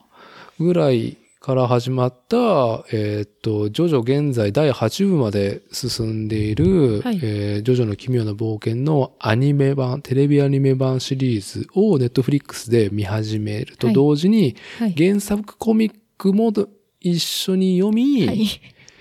なおかつ、ピクシブで二次創作をペロペロしてるはい。っていう、もう、すごいメニュー、組んでますね っていう。もうほぼ、その、オフの時間は全て徐々につぎ込んでそうですね。いた。すごい。これ、ど、どう、どうでしょう？一部のアニメを見始めて、原作読み始めてどれくらい経つんですか？最初に原作、いつだろう？ツイート遡った方が早い気が。そういう調べ方か。まあでも、ずっと見てるよね、最近。今年に入って原作ちゃんと読めなきゃっちって。あ、そう、本当に、本当に最近。え、この番組きっかけ？え？いや、前のエピソでード、言っただから前のゲスト会で、うん、なんかあの、ジャンプのね、講談社の電子の、その、試し読みが始まって、あ、ちょっと気になったジョジョ読めるんだ、つって、まあ1話だけ全部各、うーんとシリーズをペロペロペロって見て、あ、はい。本格的に読も、あの、見ようはい。なったんですよね。はい。はい。あ。うーん。最近あの、さあ、どうぞ。2月ま、2月28日にオープニングがすごいなって言ってるんで、多分 そこら辺。あ、自分の、自分のツイッターを見たのね。はい。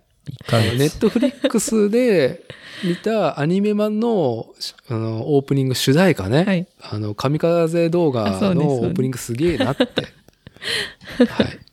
で、3月1日に、あの、うん。2部のジョセフの、ハッピーウレピーヨロピクネーが頭に残ってしょうがないって言ってます。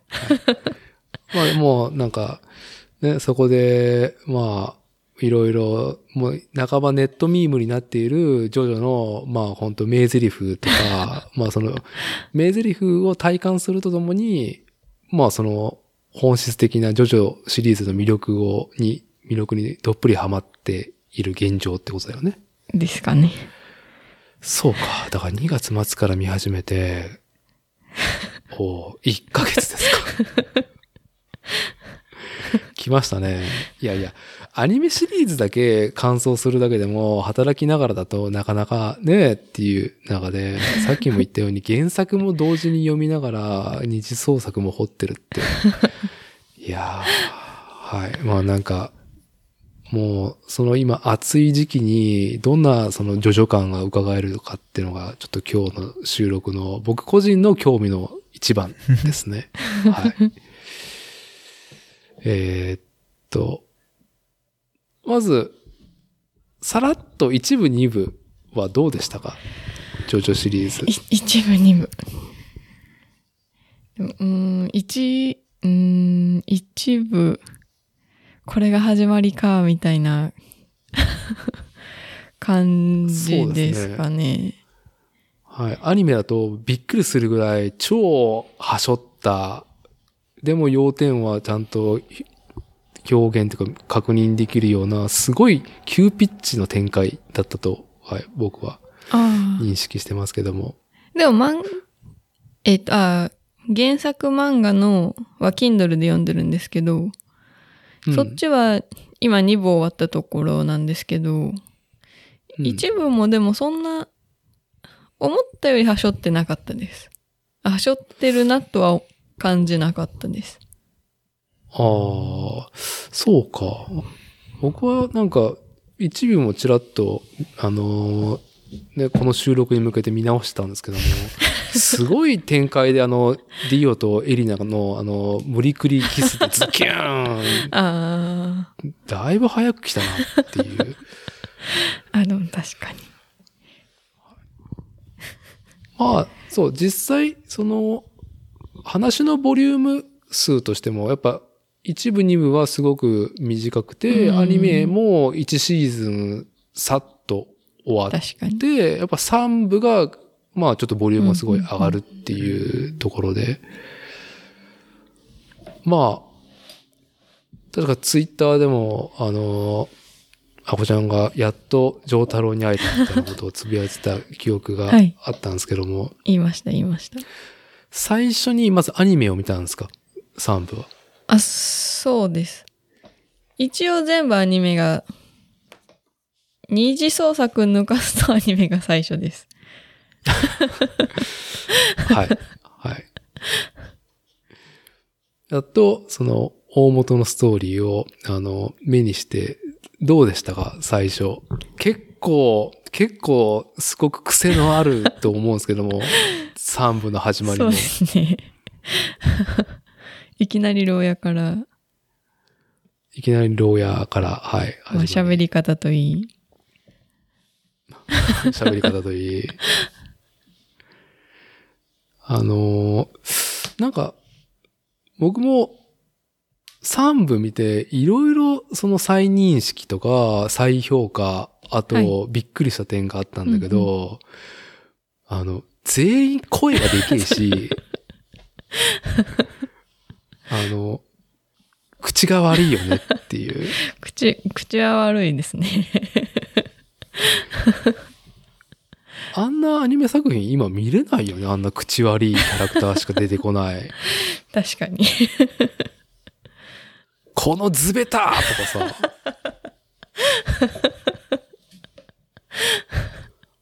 あの、もう、あれ原作が昔だからっていうところで通ってると思う。例えば鼻くそをほじる表現とかがやけに出てくるっていうのもジョジョシリーズの特徴なんだけど、あの 品のない、品のない奴らがすごい出てくるっていう。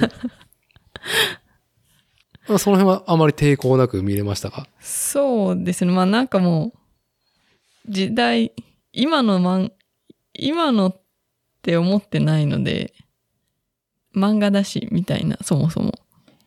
ああ。違和感とかはなかったですか？見てて。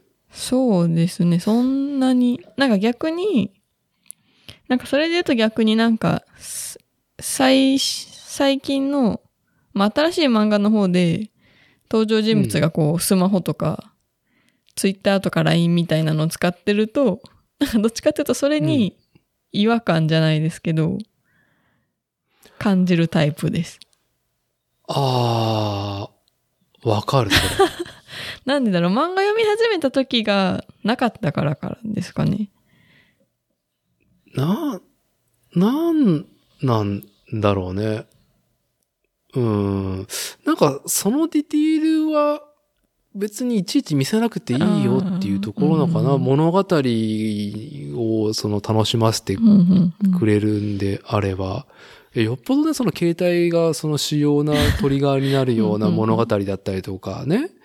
だったら、まあ必須ではあるけど、うん、はい。なるほど。まあ、とりあえず、あんまり、えジョジョに関しては、ね、まあ、1980年代後半の物語で、連載されてたのも、そう遠くない時期に書かれていた連載なんで、えーはい。パート3これ1989年3月から1992年って書いてますもんね。だいぶ前ですよね。だい生まれてないので。だいぶ生まれてないね。あ生まれ僕は生まれてるけどはい。全、全152話。え、アニメだと全何話？アニメだと、あれ、アニメシリーズだけだと、12、26話ぐらいかな ?3 部だけね。確か。うん違ったっけな？あれ、もうちょっとあった気もが。もうちょっと、あれ？えエジプト編？あ、違う。これ3、三サードシーズンが、全、えーっと、39話。そう、うんややこしいんだけど、アニメシリーズは1部と2部が、えーっと、1シーズン目になってて、んうん3部が2シーズンそうなんだねあ、。じゃあ違うんや。これだから、4シーズン黄金の風？風？風が、は、実はそれ第5部なんだよね、原作で言うと。そうなんや。そう。アニメの1シーズン目が、うん、あのあ、ほんまにスターダストクルセイザーズ書いてるわ。ははは。これが、ーうん、第2部が、1から。えー、48話。あー1個25分ぐらい？うんうん、そうです。普通のアニメと。ああ、じゃあ、そううか。第3部見ると、下着の、下着と下着ゼロ両方見るぐらいのボリュームっすね。ボリュームだね。あ結構やな。そうだからそう、だから、2000年ぐらいから始まったあの、その、ワンクールで終わる、ツークールで終わるとうんか？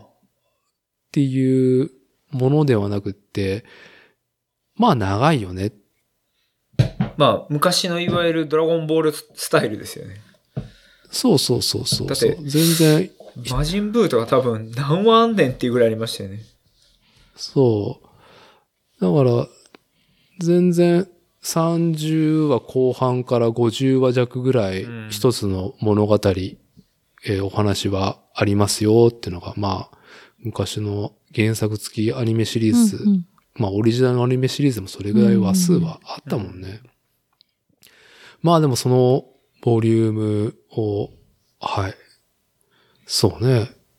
だから、1シーズン目、1部2部を17話さらっとやっつけ、えっと、すまあ、アニメシリーズだと2シーズン目、えー原作でいう第3部、スターダストクルセイザーズ、プラス48話をはい見切った。結構見たね。いや、だいぶすごいな。65話ですね、合計。65話見切った上に原作漫画も読みながら、二次二次創作も漁ってるっていう。いやー、すごい。なんかあのー向学心が高い追いつかないのか、最近あの、我が家に、あのー、Kindle、え？あれ？ファイヤファイヤータブレット。ー、ファイヤータブレットが導入されました。あ、最新のそうね。。あれ最新かね。ファイヤータブレットも形いくつかあるけど、とりあえず、ジョジョカラー版を買ってるので、え、別に普通、はい。もともと Kindle ペーパーホワイトで読んでたんですけど、うん、うん。キン、Kindle 言うてそんな漫画読みやすいとは思ってなかったのでい、や、重い重い。だいぶ動き悪い。なんかずっと他なんかいいのないかなって思って、思ってたし、ジョジョもとりあえずカラーで買っちゃったなって思ってたんですけど。いいいいと思いますよ。はい。まあのー、原、原作ね、原理主義の人は、あの、カラー版はすげえ不評なんだけど、いやいや、波紋とか、そのスタンド、色ついてて見やすいからっていうね。まあ、どのみち Kindle で読んだら白黒なあーああ、そうね。とはいか思ったり、まあ紙じゃないですけどね。そう。なまあ、カラーで見たいしなっていうので、まあ、とりあえずハードも整えて。そうです。なんかファイヤータブレットはいいって聞いて。で、なんか絶対 Amazon のセールの時にそれも絶対安くなるからって、調べたら書いてあったんで、この3月末のうん、うん。末ぐらいのセール待ってたら案の定安くなったんで、よしと思って買って。うん。で、それで途中まで読んでた Kindle 版の方を最近、もう勢いでき2部まで全部終わりました。いやー高学心高い。高いわーそう。もう、ほぼジョジョのことしか考えてないってことですか？その。あ、そうですね。どうなの？とりあえず、えーっと、最終話まで見切ったわけじゃない？3部。えーっと、3部のね。今、は何を反数してますか？ジョジョについて。うーん、反数してるところ。うん。反数してるところ。反数、うーん。反はい、そうゆっくり考えてもらうーん。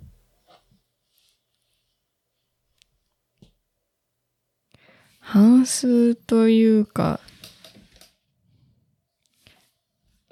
うーん。未来への、未来への、4部以降への期待と悲しみみたいな。悲しい。期待はわかるけど、悲しみって何なの？いや、やっぱ、消えてしまうキャラもいるじゃないですか。ああ、それね。それな。はい。とか。いや、まあ、それこそそのネタバレを気にしないので、はいいろいろ知っちゃってるじゃないですか。まあ、誰が退場するのか。退場するとかこうなっってしまうとか。はい。だからすごい面白かったし、4部も楽しみだなっていうのもあるんですけど、まあ、4部、5部、6部と、それ以降への期待と同時に 悲しみが、はいはい。なるほどね。なるほどね。いやー、まあ、それで言うと、その、アニメシリーズの4シリーズ目、えーっと、ジュドの奇妙な冒険、黄金の風はい。まで完走してもらえると、うん、まあぜひ最終話までぜひ見切ってもらうと、こう、あ荒木先生、それも含めて素晴らしい構成されてるなっていうのを、このちょうどいい区切りなんだよね。今、その悲しみに対しての、その、アンサーではないけど、いやいや、まあ、ぜひとも、えー、駆け抜けてもらいたいんですけど、ど、どうなんですか？お別れするときはやっぱそのね、いいなと思っていたキャラクターとか好きだなっていうキャラクターとお別れするときはやっぱりそのなんか、泣ける、泣くって、な、どう涙するタイプなんですか？箱ちゃんは。いや、お、その、推しが死んだみたいな、推しがそういう悲しみの仕方はないんですけど、なんかこうじんわり、いや別に漫漫画は漫画なので、うん。うーん、別に漫画やしなって分かってはいるけどじんわり悲しくなるみたいな。ああ、そうか。まあこれはまあどうなんだろう。箱ちゃんがなのか、その女性ならではなのかっていうね。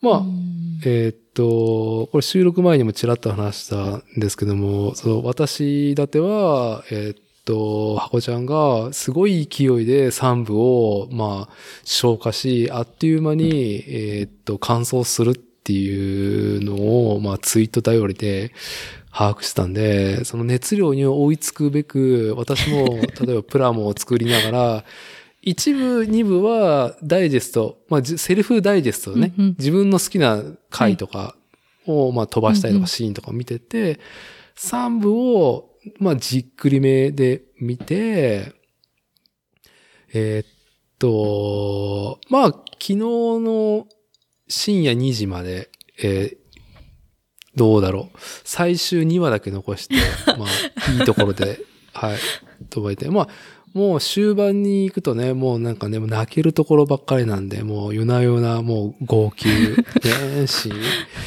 そうなの？で、本日の、まあ、あの、17時から18時の間も時間があったんで、その残り2話あ、、そこで残りには。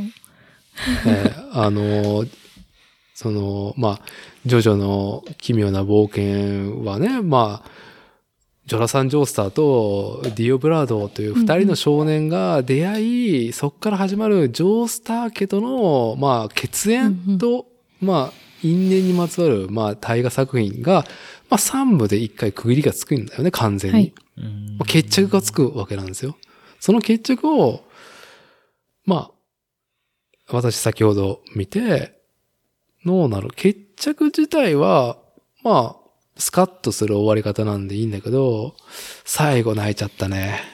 最後空港の別れでね、もう全然、全然ね、まあ、私初老だからね、涙もろいくなるっていうのね、え、でも、うん、泣かな、泣きはしなかったんですけど、あの、空港の別れからの、丈太郎の飛行機の、あのシーンとかなんかすごい映画みたいだなって思って、なんかそれにはいおーってなってました。なるほど、なるほど。別に。いや、まあそ、それ以上でもないんですけど。うん映画っぽいなっていう。はい。まあ、うんそれぐらいのなんかこう、クオリティというか、な、なんて言ったらいいのかな。なんか前回のゲゲスト会でも話したんだけど、制作陣が喫水のジョジョにこだわりがある人たちの、もうベストチームでやってるから、特にディレクターの人がそうだと思うんだけど、うんなんだろう。だから、僕が、その、第3部みたいなのが、中学3年ぐらいから始まって、成人、成人迎えて終わったのかな？確か。へえ。原作連載の時は。だから、その間ずっとさ、いろんなそのゲームだったりとか、もちろん OVA も、もうエジプト編から、まあ一番いいとこだよね。エジプト編だけで始まったりとか、はい。映像化はされているものとかは、まあ、摂取してたんだけども、よりすげえクオリティもうんう、なんだろう。完全にジョジョが分かってる人がジョジョ作ってるっていう、その、なんだろう、振る舞いうん。に、その映像作品でもうプンプン匂うから、い いやーもう眼福ものだなと思いながら、さらに原作で感じた、その、な感動とか、はい。こう、カタルシスがより強く感じれるもので、うんそれを本当にね、まだ味噌汁になる前の、あの、奥様が、その夢中になってるっていうのがやっぱりいろいろ興味深いところなんですけども、その、やっぱり、ジョジョシリーズで、ある意味、一番の、まあ、ビッグスター、顔となってる空城城太郎が出たわけじゃないですか。はい空城城太郎、どうですか？で、こう、しっかり見てみて。どう？え、それは一番の推しになるかどうかとかそういう。ああ、推しになるかどうかた？うっていうか、ーん、で、うーん。なんと聞いたらいいんだろうな。わでもその、なんか、それこそジョジョメノンとか荒木先生のインタビュー、まあ一つぐらいですけど、読んで、なんかその丈太郎が3部にわたって登場することになったのはなんとなく、インタビュー読んだ後は、なんで丈太郎にしたんかなっていう気持ちは若干はい。湧きます。まあ今ちらっと話が出たジョジョメノンってなんざ、なんぞねっていう方もいると思うんですけど、あの、えっ、とですね、荒木博彦展っていうのが仙台で確か2012年か13年にあって、それが東京でやら、開催する前に発売されたムック本だと思うんだよね。その、ジョジョと荒木、その作者である荒木先生を、まあちょっと紐解くっていうか、あの本にな、ムック本になっていて、で、東京で美術、その荒木博彦ジョジョ展が開催された時に確かこのアニメ化の発表がされたんだと思あ、う。そうなんですね。ええうん、その、そのな、キャンペーンなんだよね。だかあら、ージョジョ展が、荒木先生の地元でまず仙台でやって、はい。で、東京でやる流れで、うんで、その後にすぐ映像化が、えーっと、シリーズ化、ええもう、ずーっと、2012年から始まって、まあ、それこそ2019年まで定期的に、うーんと、まあ、アニメシリーズ化されてるジョジョっうんうん。ていう、まあ、一つのキャンペーンが、まあ2019年で終わったところの、まあ、本当に初動の、なんだろう、キーとなるムックだよね、これ本当に。うんはい。これ、箱ちゃんは何か、あさってて見つけたの？この。はい。多分、こちら。まあ画集とかが欲しい、欲しくてっていうか、あるのはしてたんですけど、うん。うんなんかそれで、まあでも一冊じゃないので、何冊あるんかなって思って調べてたら、それが出てきて、で、クリント・イースト。で、なんか、物によっては新品があったりとか、まあ中古でも物が多かったりするんですけど、ジョジョメノンは、なんか全然なくて、まああなる中身がすごい確認できてから買ったっていうわけじゃないんですけど、まあ数少ないし、表紙もかっこいいから、これ買ってみようって思って、買ったのがたまたまインタビューメインの、インタビューメインというか、別画集というよりは、っていうものになりました。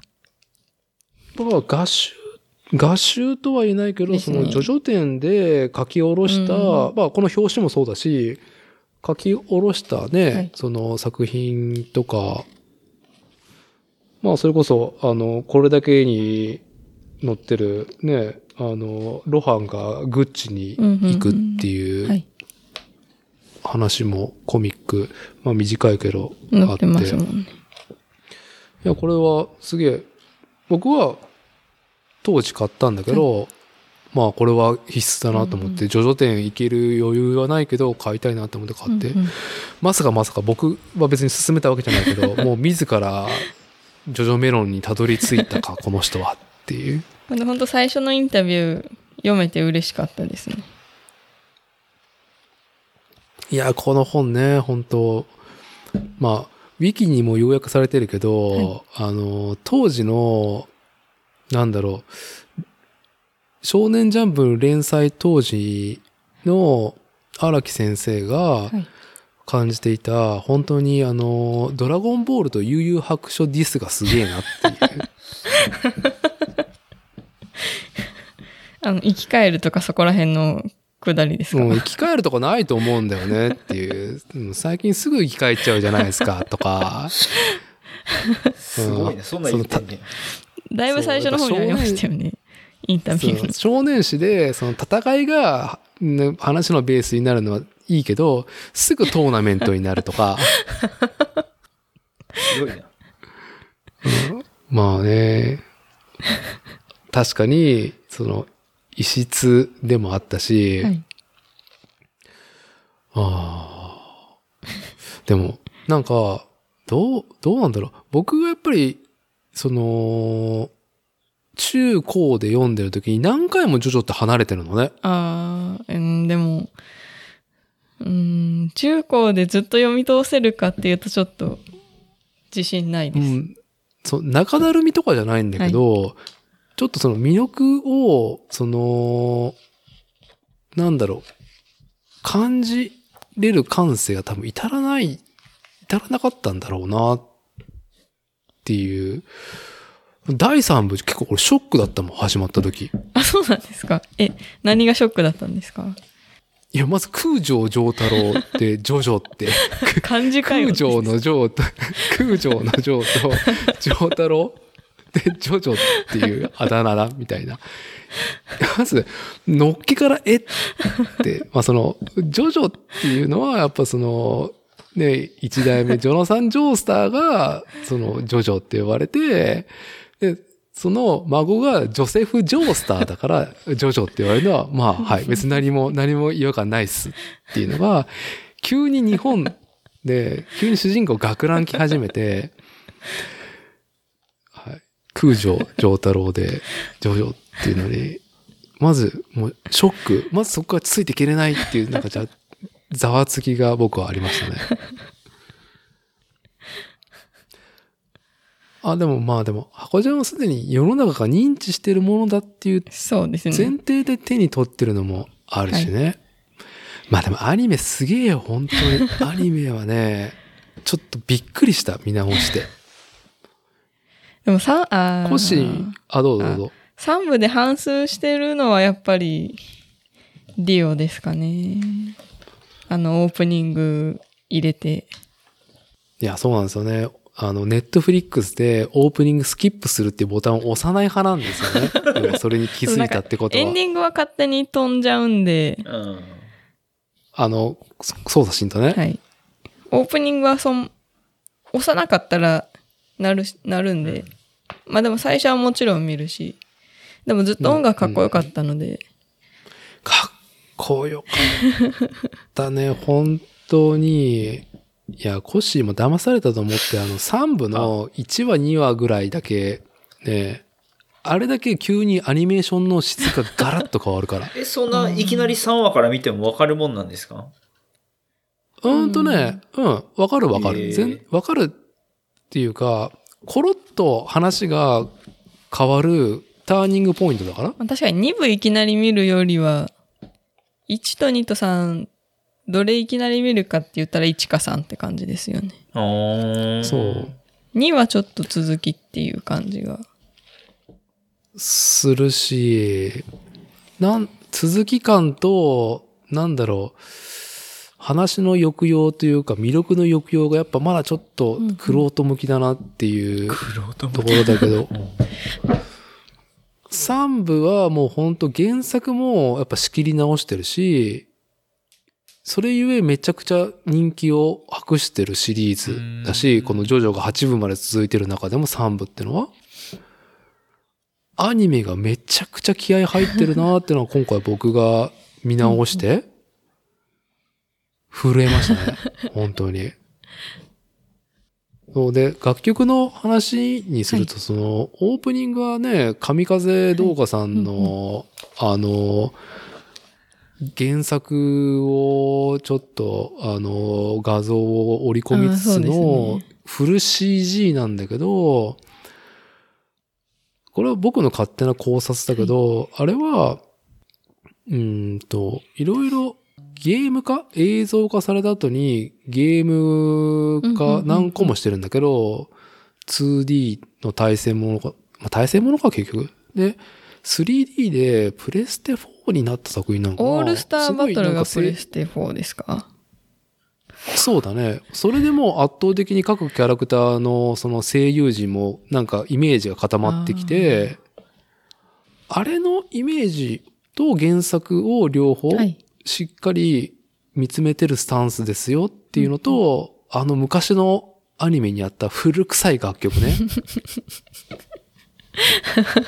確かに、確かに。うんうん。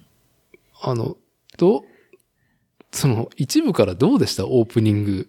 え、でもその神風動画の動画というか、絵はすごい綺麗だったし、その、うん。一部のは、最初のあの原作のコマが6部から1部まで割って出てくるじゃないですか。そうね。あれもすごい私は好きだったし。あそこにもう、当時、アニメを見て、僕らはもう震えたもんね。あ、全部やる気だ、こいつらっていう。確かに。あ、なるほど。うん。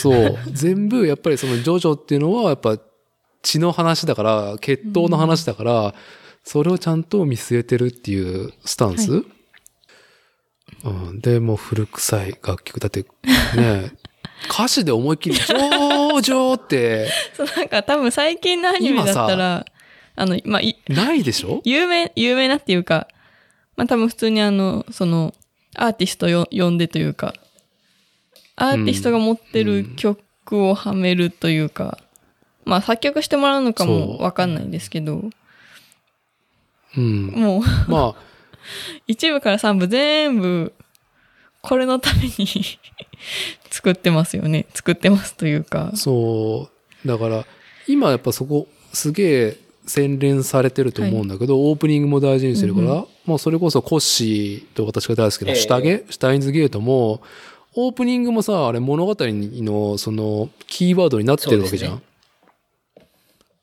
非常に主要な。あのオープニングがさ、2番になる回が始まった時のもう本当震え。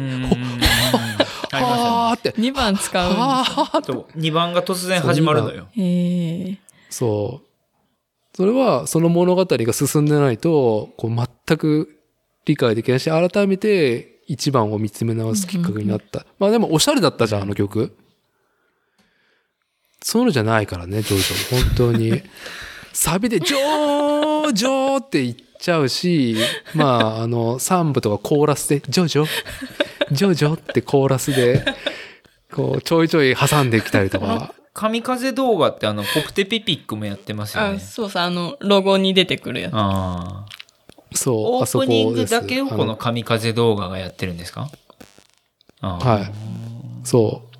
オープニング専門なんや。まだオープニングだけでも見てくれたらいいよ。そうなんうん。うーん。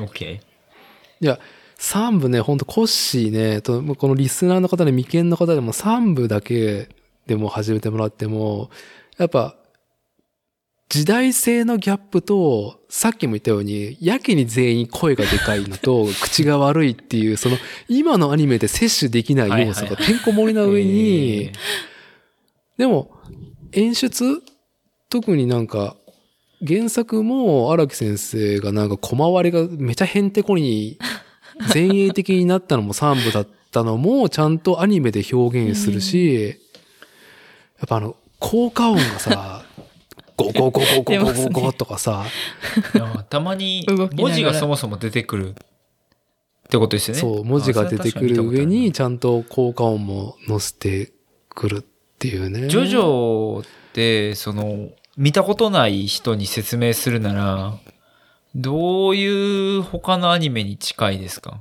例えば、まあ、ドラゴンボールとかいろいろあると思うんですけど。うーん。いや。なんかこれは借りた言葉になっちゃうんだけど、その、えーっと、まあ、少年誌とか、その、バトルアニメ、はい漫画とかで、あの、頭脳戦とかさ、うん。やるじゃん。うん。その、単純な力の上下ではなくて、駆け引きとか、策略とか、そういう要素を少年誌で初めて取り入れてるのは、この荒木博彦氏のジョジョが最初って言われてるから、へー。その後そういうアニメって出てきたんでしたっけ？なんか思いつかへんな。いやもうき、いや、ジョジョみたいにはなんだけど、その構造、その戦いっていうのがそのドラゴンボールみたいに、なんかその、すぐパワーがインフ、インフレを起こしてしまう。スーパーサイヤ人3ってっていう。そう、上乗せ、上乗せっていう状況になったことをもっとその、ちゃんとその、ちゃんとって言ったらその、まあ、完全に鳥山明先生にも大失礼な今発言なんだけど、はい。うん、その、駆け引きとか、力ないものがどう戦うかとか、へその窮地に追いやられた時の、その、勝利をつかむ、もしくはは負けてしまうことの説得力っていうのを少年誌に、えー織り込んだのはパイオニアだっていう説があるから、うん。そう言われてみれば確かにそうだなっていう。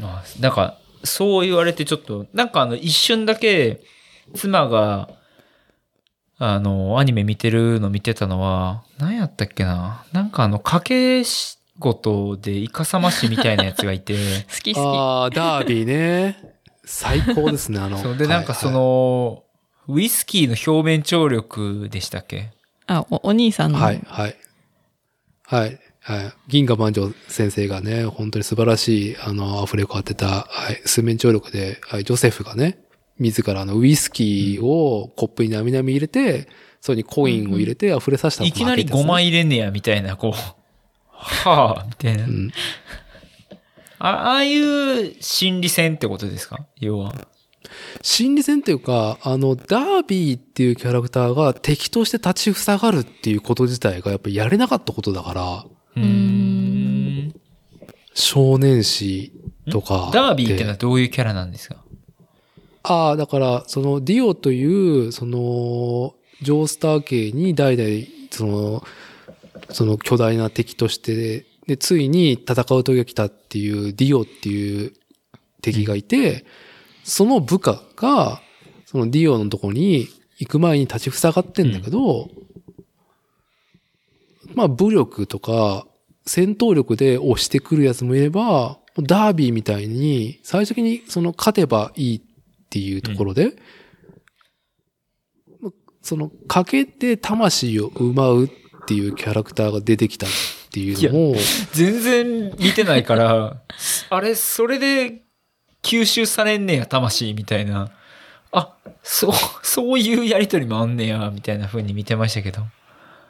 うんそう。だから、それだけに固執した漫画、そういうルールの世界観の漫画とかではなくて、いろんな方式のその戦い方が出てくるっていうことが、うん、先駆けだったらしいまあ、よ。ドラゴンボールなんかはマジで、これより強い技出しちゃうのみたいな。あの悟空よりもさらに強いやついんのみたいな、まあそのインフラが面白かったりしてたんですけど、そうじゃなくて、うんあの、一個ずつ戦い方が違ったりとか、バトルフィールドが違うみたいな話なんですか？そう、バトルフィールドも違うし、その、主人公たちが実力差があるとか、その窮地に追いやられた時の打開策の説得う力。なるほど。その、戦い相手として、その食い合わせが悪いとか、完全に弱点つかれ、ついてきてる敵が現れた時の、その解決手法とかを、その、まあ、いろいろ敵がいっぱい出てくるんだけど、そうねってこ。とは、どんどん話を進めれば進めるほど、そのキャラ設定が明確になっていくし、視聴者も、あ、この人はこういう心理作戦に弱いんやなとかっていう、こう、キャラ立ちしてくるみたいな話。そう、完全にそのキャラの描写がしっかり構築されてないと、あうん、できない話。ちゃんと設定がしっかりしてるってことですね。そう。で、主人公たちはチームだから、そのチームの誰かが襲われたりとか、その、2対2とか2対1で戦ったりとかっていうところで起きる、その、主人公たちの、その、いいグルーヴ感もあれば、その悪いグルーヴ感とかも魅力の一個だし、それもあって、その、いろんな、その主要キャラクター、まあ、主人公チームが一番さ、ずっと見つめれる作品だから、主人公チームの魅力をいろんな角度で見れるっていうのは、面白いなってのは、改めて今その論を知った後に感じれるのかなっていう。うんあ、そういう話なんですね。なるほど。そう、だから、コッシーが、あの、ダービーだけ見ると、なんかこういうバトルの方法のルールの世界観なのかなぐらいで終わっちゃうけど、全然、全然いろんな方式の戦い方が永遠繰り返されてるっていうのの一個の一つだ。あ、一つだっていうふうに。例えばその、ドラゴンボールとかだと、その全員、とりあえず戦闘力っていう物差しで測られて、ひたすら戦闘力が強いやつが勝つですし、もしくはちょっと他のアニメ、パッと思い浮かばないけど、なその魔法に強いやつとか、その水系のやつとか、火系のやつとか、だからそういう少しジャンルに分かれて、その時はそいつが戦うとかがあったりとかやけど、そもそも戦い方が一個ずつ違うっつうか、適応能力みたいな話。まあ、ドラゴンボール的な話のよくあるのは、敵が変身して強くなるとか、窮地に追えられた主人公が、実はあの血族であったあっていうので、真の力に目覚める。何回真の力に目覚めるんだとかね。まあ、あはい。よく、よくその方向に収束していくんだけども。うん。これは、ジョジョはちゃんともう、一部から最終的に三部までの構想ができて当時書いてるっていうところが、まあ、いろいろ編集からの圧もあってね。でもそれも何年もかかってたんですよね。そこに行くまでに。そうそうそう。だから最初はなんか地味な人気でしかなかったみたいだけどね。ね。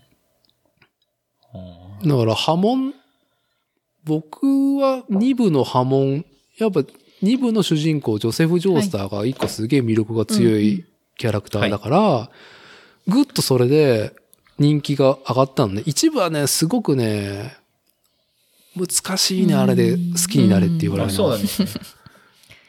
そう、2部でやっぱり少年誌受けがいいような主人公感と、駆け引きが、そうそう、駆け引きが生まれて、で、その、なんだろう、スターが、まあ、50年後、うーんと、孫と共に戦うっていう話でもあるから、じじいになってんねや。へえ。じじいになっている。そう。で、本当に繰り返すけど、3部のアニメの1話2話のこういう物語が始まるっていうことの、まあ、荒木先生の構造スタンドっていうルールが新しく始まりますよっていうことの、なんだろう、表現の仕方と、そのアニメのクオリティの出し方がすげえなってうん震えた。そうなんですか？や、多分、うん。はい。えーっと、すいませんね。つい、ついついおじさんが、おじさんがあの、徐々に熱く、おじさんがおじ徐々に熱くなっちゃったよっていうことで、申し訳ないですけども。えーっと、どう、話を、何の話してましたっけ？三部。何の話だったっけ？ってところだけど、全く思い出せないから、なんか雑なこと聞くけど、主人公チームで、やっぱ好み、好みっていうか、こう、ツボなのは誰になるわけ？好み。うーんスタンドとのセットでポルナレフがい一番好きです。最高ですね。はい。私なんかスタンドもっと見たいなって思ってて。もっと見たいなっていうかスタンドの動きとかスタンドとの絡み見たいなって思ってたんですけど、はい。そういう意味で一番ポルナレフとシルバーチャリオッツがそういうシーンが多いので、そういう意味でポルナレフ好きだし、まあでもキャラ、彼のキャラ自身としても、すごい好きです。好きでした。最高、最高な、最高な愛されキャラだなってね。今、改めて、うん。改めて今回見て号みて。泣して。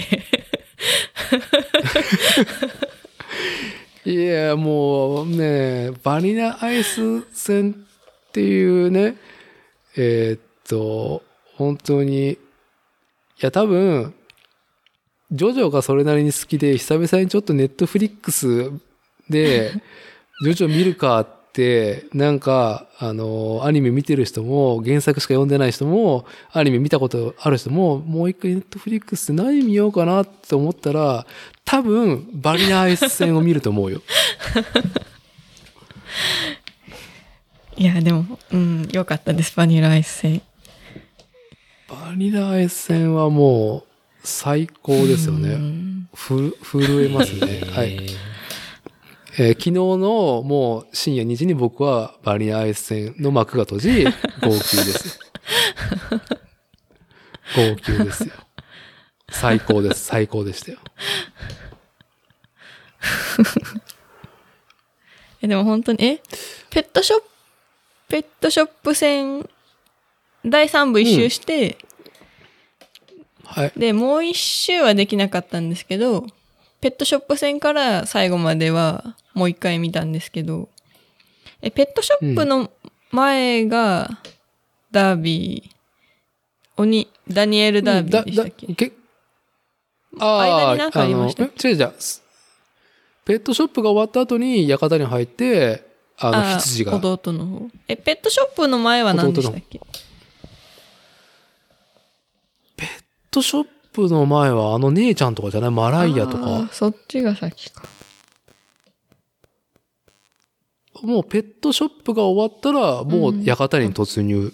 だから、ペットショップとイギーのやつもすごい良かったし、最高ですね。ペットショップ以降はなんかもうノンストップ、ノンストップの面白さで。良かったです。あの、なんか、えーっと、90年代後半に最初初めての映像化は、もう、ジョジョが4部もうやってたのかな？あんま覚えがないけど、もう最高のジョジョを映像化するんだったらこれしかないってところで、エジプト編しかやってないのね、最初は。あの、ウンドゥール、うんうんうん。あの、盲目の水のスタンドの話、で、イギーが、投げられる。犬が投げられる。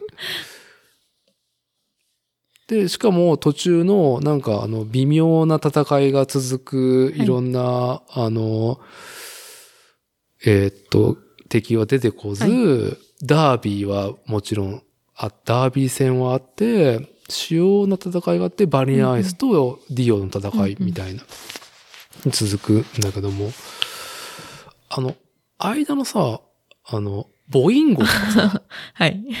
ホルホースとボインゴとか。そのホルホースとかボインゴとか、あのなんか、あの、ずっこけ戦闘系がさ、やっぱあるわけじゃん、エジ,、はい。エジプト編でも。あの辺も抜かりなくちゃんと魅力を伝えようっていうスタンスでアニメ化されててすげえなって思ったんですけど、あの、あの辺どうでしたか？え、でもあれも、あの、え、うーん、息抜き感 息抜き感というか、緩急がすごい。ね。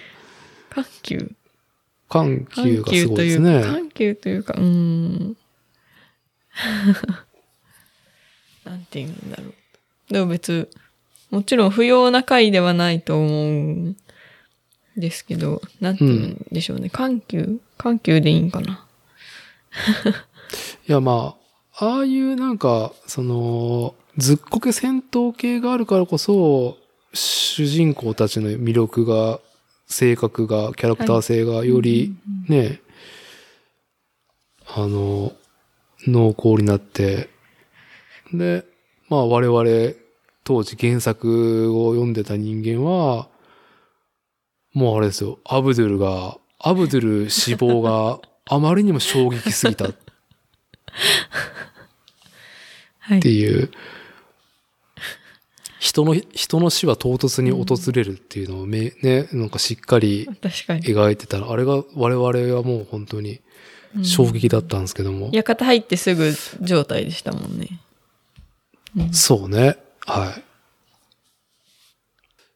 えーっと、じゃあ、まあ、この、この後は、もう、引き続き4部に行かれるんですか？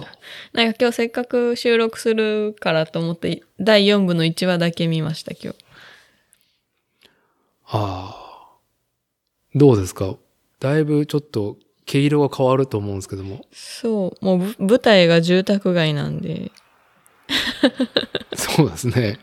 世界を旅してきた後に、はい、住宅街になるっていう。いやでも、ジョースケ楽しみです。完全、ね、荒木先生がヤンキー漫画を描きたかっただけっていう。でまあ、引き続き、うーんと、原作を読みながら、まあ、映像作品、アニメを楽しんでいくっていう流れですか、そうですね。え、もう全部買ってやんの？うん。あ、え今から？漫画ははいはい。一冊一冊買ってる。おーえ、Kindle で？そう。あなんとなく。じゃあ、もう、しばらく、ジョジョ以外は摂取できませんね。そうなんですよ。ちょっとそれ困ってます。うん。走り切ったらいいんじゃないですか？うん。そうですね。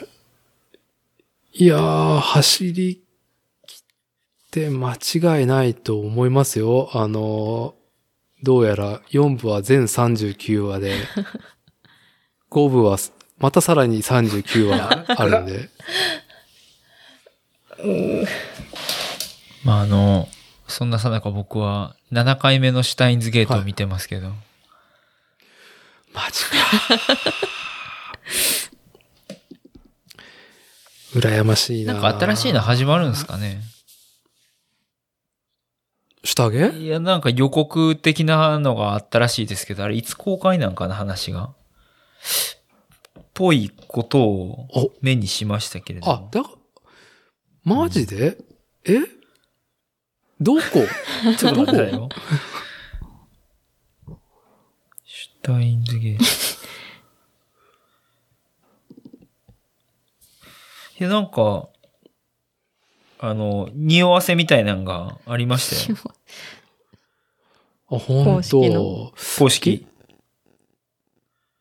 まあね、あの辺界隈も活発だからね、なんか今までそのアニメ化されてなかったやつをアニメ化しようとかいう動きもあはいはいるし、はいはい。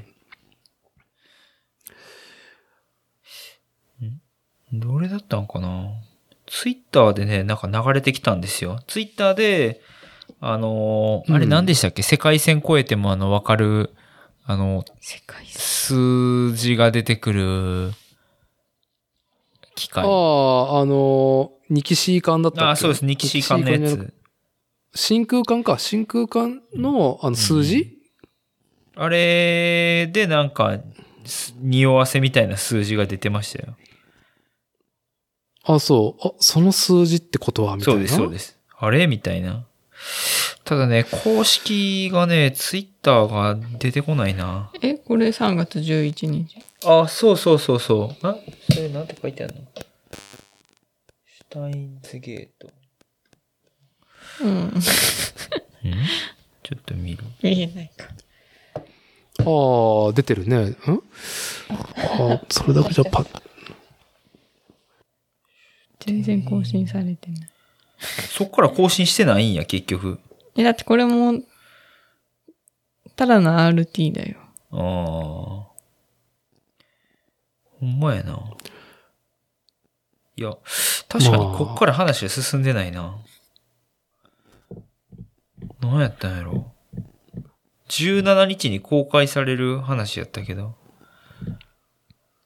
ん？まあ、まあ、あれ、あれにまあ、どう足されるのか。そうなんですよね。まあ、多さ、あ、コッシーは、ちなみに下着のゼロは、どうだったんですか？うーん、まあ悪くないっすけどね。悪くないけど、まあやっぱ、うん無印の方がいいですよね。無印のね、やっぱね、あの、下着は本当に、あの、もう一回記憶を消してく、消してもらってからうん見たいアニメのトップって言われている。俺結構あの、アニメ見出して初期に下着見たんで、下着を超えるアニメっていう検索の仕方をして、出てこないなーっていうのを観測しましたけど。難しい。いやまあいや、まあ、その、コッシーの性癖性癖に引っかかるっていうところで言うと、すげえバランスであり、カタルシスが鬼っていう作品はなかなか、まあ、エヴァですよね。エヴァ、そうね。エヴァね。ぐらいかなって思いましたけど。あ、そう、エヴァといえば、見れたの？あの、プロフェッショナル、あの、安野秀えー明会は。っとですね、30日にウェブで単品公開らしいので、それを待ってます。うんちなみに明日妻と一緒に、あのー、新エヴァンゲリオンを見に行きます。僕は2回目。うわぁ、羨ましいな。私は特に何も予習してないんですけど。そう、一緒に女波球見るって言ったら結構ですって断られました。いや、いいんじゃない？だって、あの、旧劇場版見てるんでしょ？いや、見てない。あ、いや、ほぼ見てないぐらいに一回たりとも、ちゃんと見通したやつないです。俺が見てるのを横でダラダラ見眺たりとか、めてるぐらい。これどういうことって聞いたりとか、なんか、大学生の時に金曜ロードショーチラッと見たりとか、その程度です。でもまあ、ツイッターやってると大体わかるよね。私のタイムラインにはあんまり言えば流れてこない。あ、そう。ああ、まあでも、まあ、まあ、そう、ね。一通り説明はしました。こういう流れだよって。いや、なんか、うーんとね、そうだから、プロフェッショナル仕事の流儀ってよかったっけ、はいあの番組のタイトル。あれを、の、安野秀明会を最高なポテンシャルで楽しむには、劇場、その、新エヴァを見てた方が絶対にまより面あ、白いそうですよね。っていうのもあるし、初見でもいいと思うけどな、あの映像表現とか。いやすごいそうですよね。ほんまにすごい。マジで迫力の大画面で見たいですよね、あれはもう。めっちうんゃバカデカスクリーンで見たい。あれは本当にね、うん、なんだろう。ポケーっと見るだけでも最高な。うん、我々はついついあれこれ考えながらそうね。うん。こんなんあったかなとか、あれなんで、この人ここに座ってんねやろうなとか、まあありましたけど。そう。ななんだけど、まあ、今僕は純粋にやっぱり巻波まりっていうキャラクターの本当にその性癖というか、もう男子は抗えない、そうですね。うん、抗えないじゃないですすね。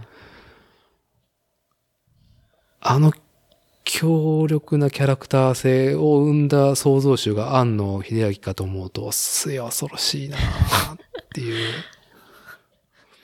まあね。もなんだったっけな、グッときたシーンあったんだけどな。今日ちなみに Q 見てました。う、あ、Q 見てましたか。Q はもうなんか、ちょっとショックだったから、なんか、なんか見返そう、見返そうっていう気がずっとなかったんだけど、やっぱり新エヴァで、あの、物語を閉じた時に、あ、ちょっと Q 見直そうかなって気にはなれるっていう構造に空白の何年間がね、ありましたんで。はい。いや、巻波ね、本当に、なんだろう。もう、アニメが好きとか、アニメに出てくる女の子がちょっとね、好きになっちゃううんような、その、まあ多くの男子がそうだと思うんだけど、が荒かえない暴力的な、その、魅力が巻波まりというキャラクターにあるんで、それを奥様にもちょっとね、ありますね。はい、あのーメガネで、まあ、年齢不詳だけど、まあ、制服を着たりとかし、えーっと、周りは子供っぽい、その、女性キャラクターばっかりなんだけど、唯一体がドスケベな体をしており、えーで、中身がおっさんっていう。そうですね。抗えない。危ないな、このキャラクターっていうのは、もう本当に新シリーズ劇場版始まった時に、またあんのがすげえ性癖をぶっ込んできたなっていう、理想みたいな。はい。理想、そうですね。はい。なんかね、あの、いちいち喋り口調が古いっていうのは、まあ、お決まりの、あれなんですけど、なんかね、なんだろうな、あれ、多分言い方のニュアンスとかトーンとかだと思うんですけど、それも良い。そうう。ん良い。なんで？あれを、安野氏がジャッジして、あの、アフレコ撮ってる方も恐ろしいわ。なんだったっけな？なんとかは、あっしが、なんとかするよ、ながらっち、よろしく、みたいな。あんなんでももうすごいいいっすもんね。すごいですね、もう。コネメガネ。あはい。本当にね。いやいや、ぜひ歴史的作品だと思うんで、いいな、羨ま、羨ましい、羨ましいわ。2回目行ってきま。す。はい。僕は4月になってから行こうと思います。じゃあ、奥様すいませんね。まあなんか、途中で、あの、結局、あの、エヴァ界。巻波まりの話に、ええはい、もう、今、今、日本の多くの男性がエヴァの話をしたいばっかり。っていう現象になってるんで、すいません。あの、はい。ジョジョの話を取ってしまいましたが、ジョジョについて何か言っとくことありますか？大大丈夫です。大、大丈夫ですか？まあね。戻すことのほどは。なんかすげえ、ポルナレフというか3部のエンディングのその、まあちょっと小話？で僕がすげえ納得した意見があって、空港で、その、えーっと、ジョースター家の二人とフランスに帰るポルナレフがさ、会話するわけじゃん。もう戦いが終わり大演談で。で、また何かあったら、呼んでくれよはい。っていう。うん。悪態つきながらも、どこでも駆けつ、駆けつけるぜ、クソ野郎みたいな感じで、さ、口悪い三人がさ、憎まれ口叩きながらさ、あばよっつって別れるわけじゃん。あれとドラゴンボールの最終回をすごく比較してる人が何人かいて、えーっと、ブーの最終ですか？そう、ブーの最終。で、天津飯が悟空にこう言うわけよ。もう、お前らと二度と会うことはないと思うが、達したれな、みたいなことね。はいはいはいはいあったような気がする。うん。あそこで鳥山先生がああいうネームを書いてしまう、その、なんだろう、はい状況、あー、なるほど。うん。まあ、その、今さ、もう、ドラゴンボールの悟空はさ、もう、ある意味、時代性に合わなすぎてさ、ある意味パワハラ？の権限みたいなことでネタにされてるじゃん。なるほど。で、ね、人の親としてもさ、まあちょっとさ、あまりにも、ね、浮世離れしてしま してしまってるキャラクターを描いたけど、逆に荒木先生はやっぱ人間性をすごく大事にした作品だから、あの、最後、ああいう別れ方、で話を終えれるっていう比比較をしてる人がいてさ、はい。はい。もう、ドラゴンボールの主人公はただの異常者としか先生も扱ってなかったっいう。まあまあ。まあね、なんか、若干悲しいなっていう。あとドラゴンボールの最後はちょっと覚えてないんですけど、まあ、ジョジョの3部の最後は確かに全員のキャラが出てるだけだったんで、うん。はい。よかったです。最高。はい。もうおじさん、あの、今日の6時にあそこで号泣ですから。あれですね、ドラゴンボールの最終話は確かあの、魔人ブーがウーブに生まれ変わって、強えやつ見つけたからっつって、あの、ウーブと一緒にどっか修行しに飛んでいくっていう話だったと思いますね。そうですね。本当に。え？って当時もなったし、今、今噛み砕くと、本当に異常な最終回だな。悟空がただ狂ってるだけじゃねえかっていう。強えやつ見つけたんだわ、うん取れるねみたいな。そう。いましたね。戦いしかねえのか、お前らっていう。で、GT でまた始まるっすからね、あれが。でそれがひどかったな。はい。はい。じゃあ、えーっと、今回のとこはこの辺ということで、えーっと、コッシーの波動の話は、またちょっと、あのーちょっとブラッシュアップというか、私も何か、えー提案するんで、はい。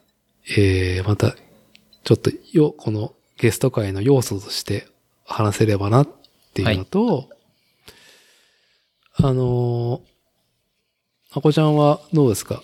次回収録するんだったら、まあ多分それまでに摂取してるものが多分徐々しか摂取してなかろう っていう感じだとは思いますけど。そうですね。1ヶ月後だったら大ダークが手元にありますけど、一冊しかない。いや、でも全然いいじゃないですか。はい。はい、そんなんで、まあ今日のところは、はい。えー、収録を開きにしたいと思いますが、お二人なんか最後にありますか？言っときたいことは。大丈夫で大す。丈夫です。はい。ということで、えー今回も長らく、えーお付き合いありがとうございます。また、あの、次回の定期ゲスト会よろしくお願いします。ではでは、また。ありがとうございました。ありがとうございました。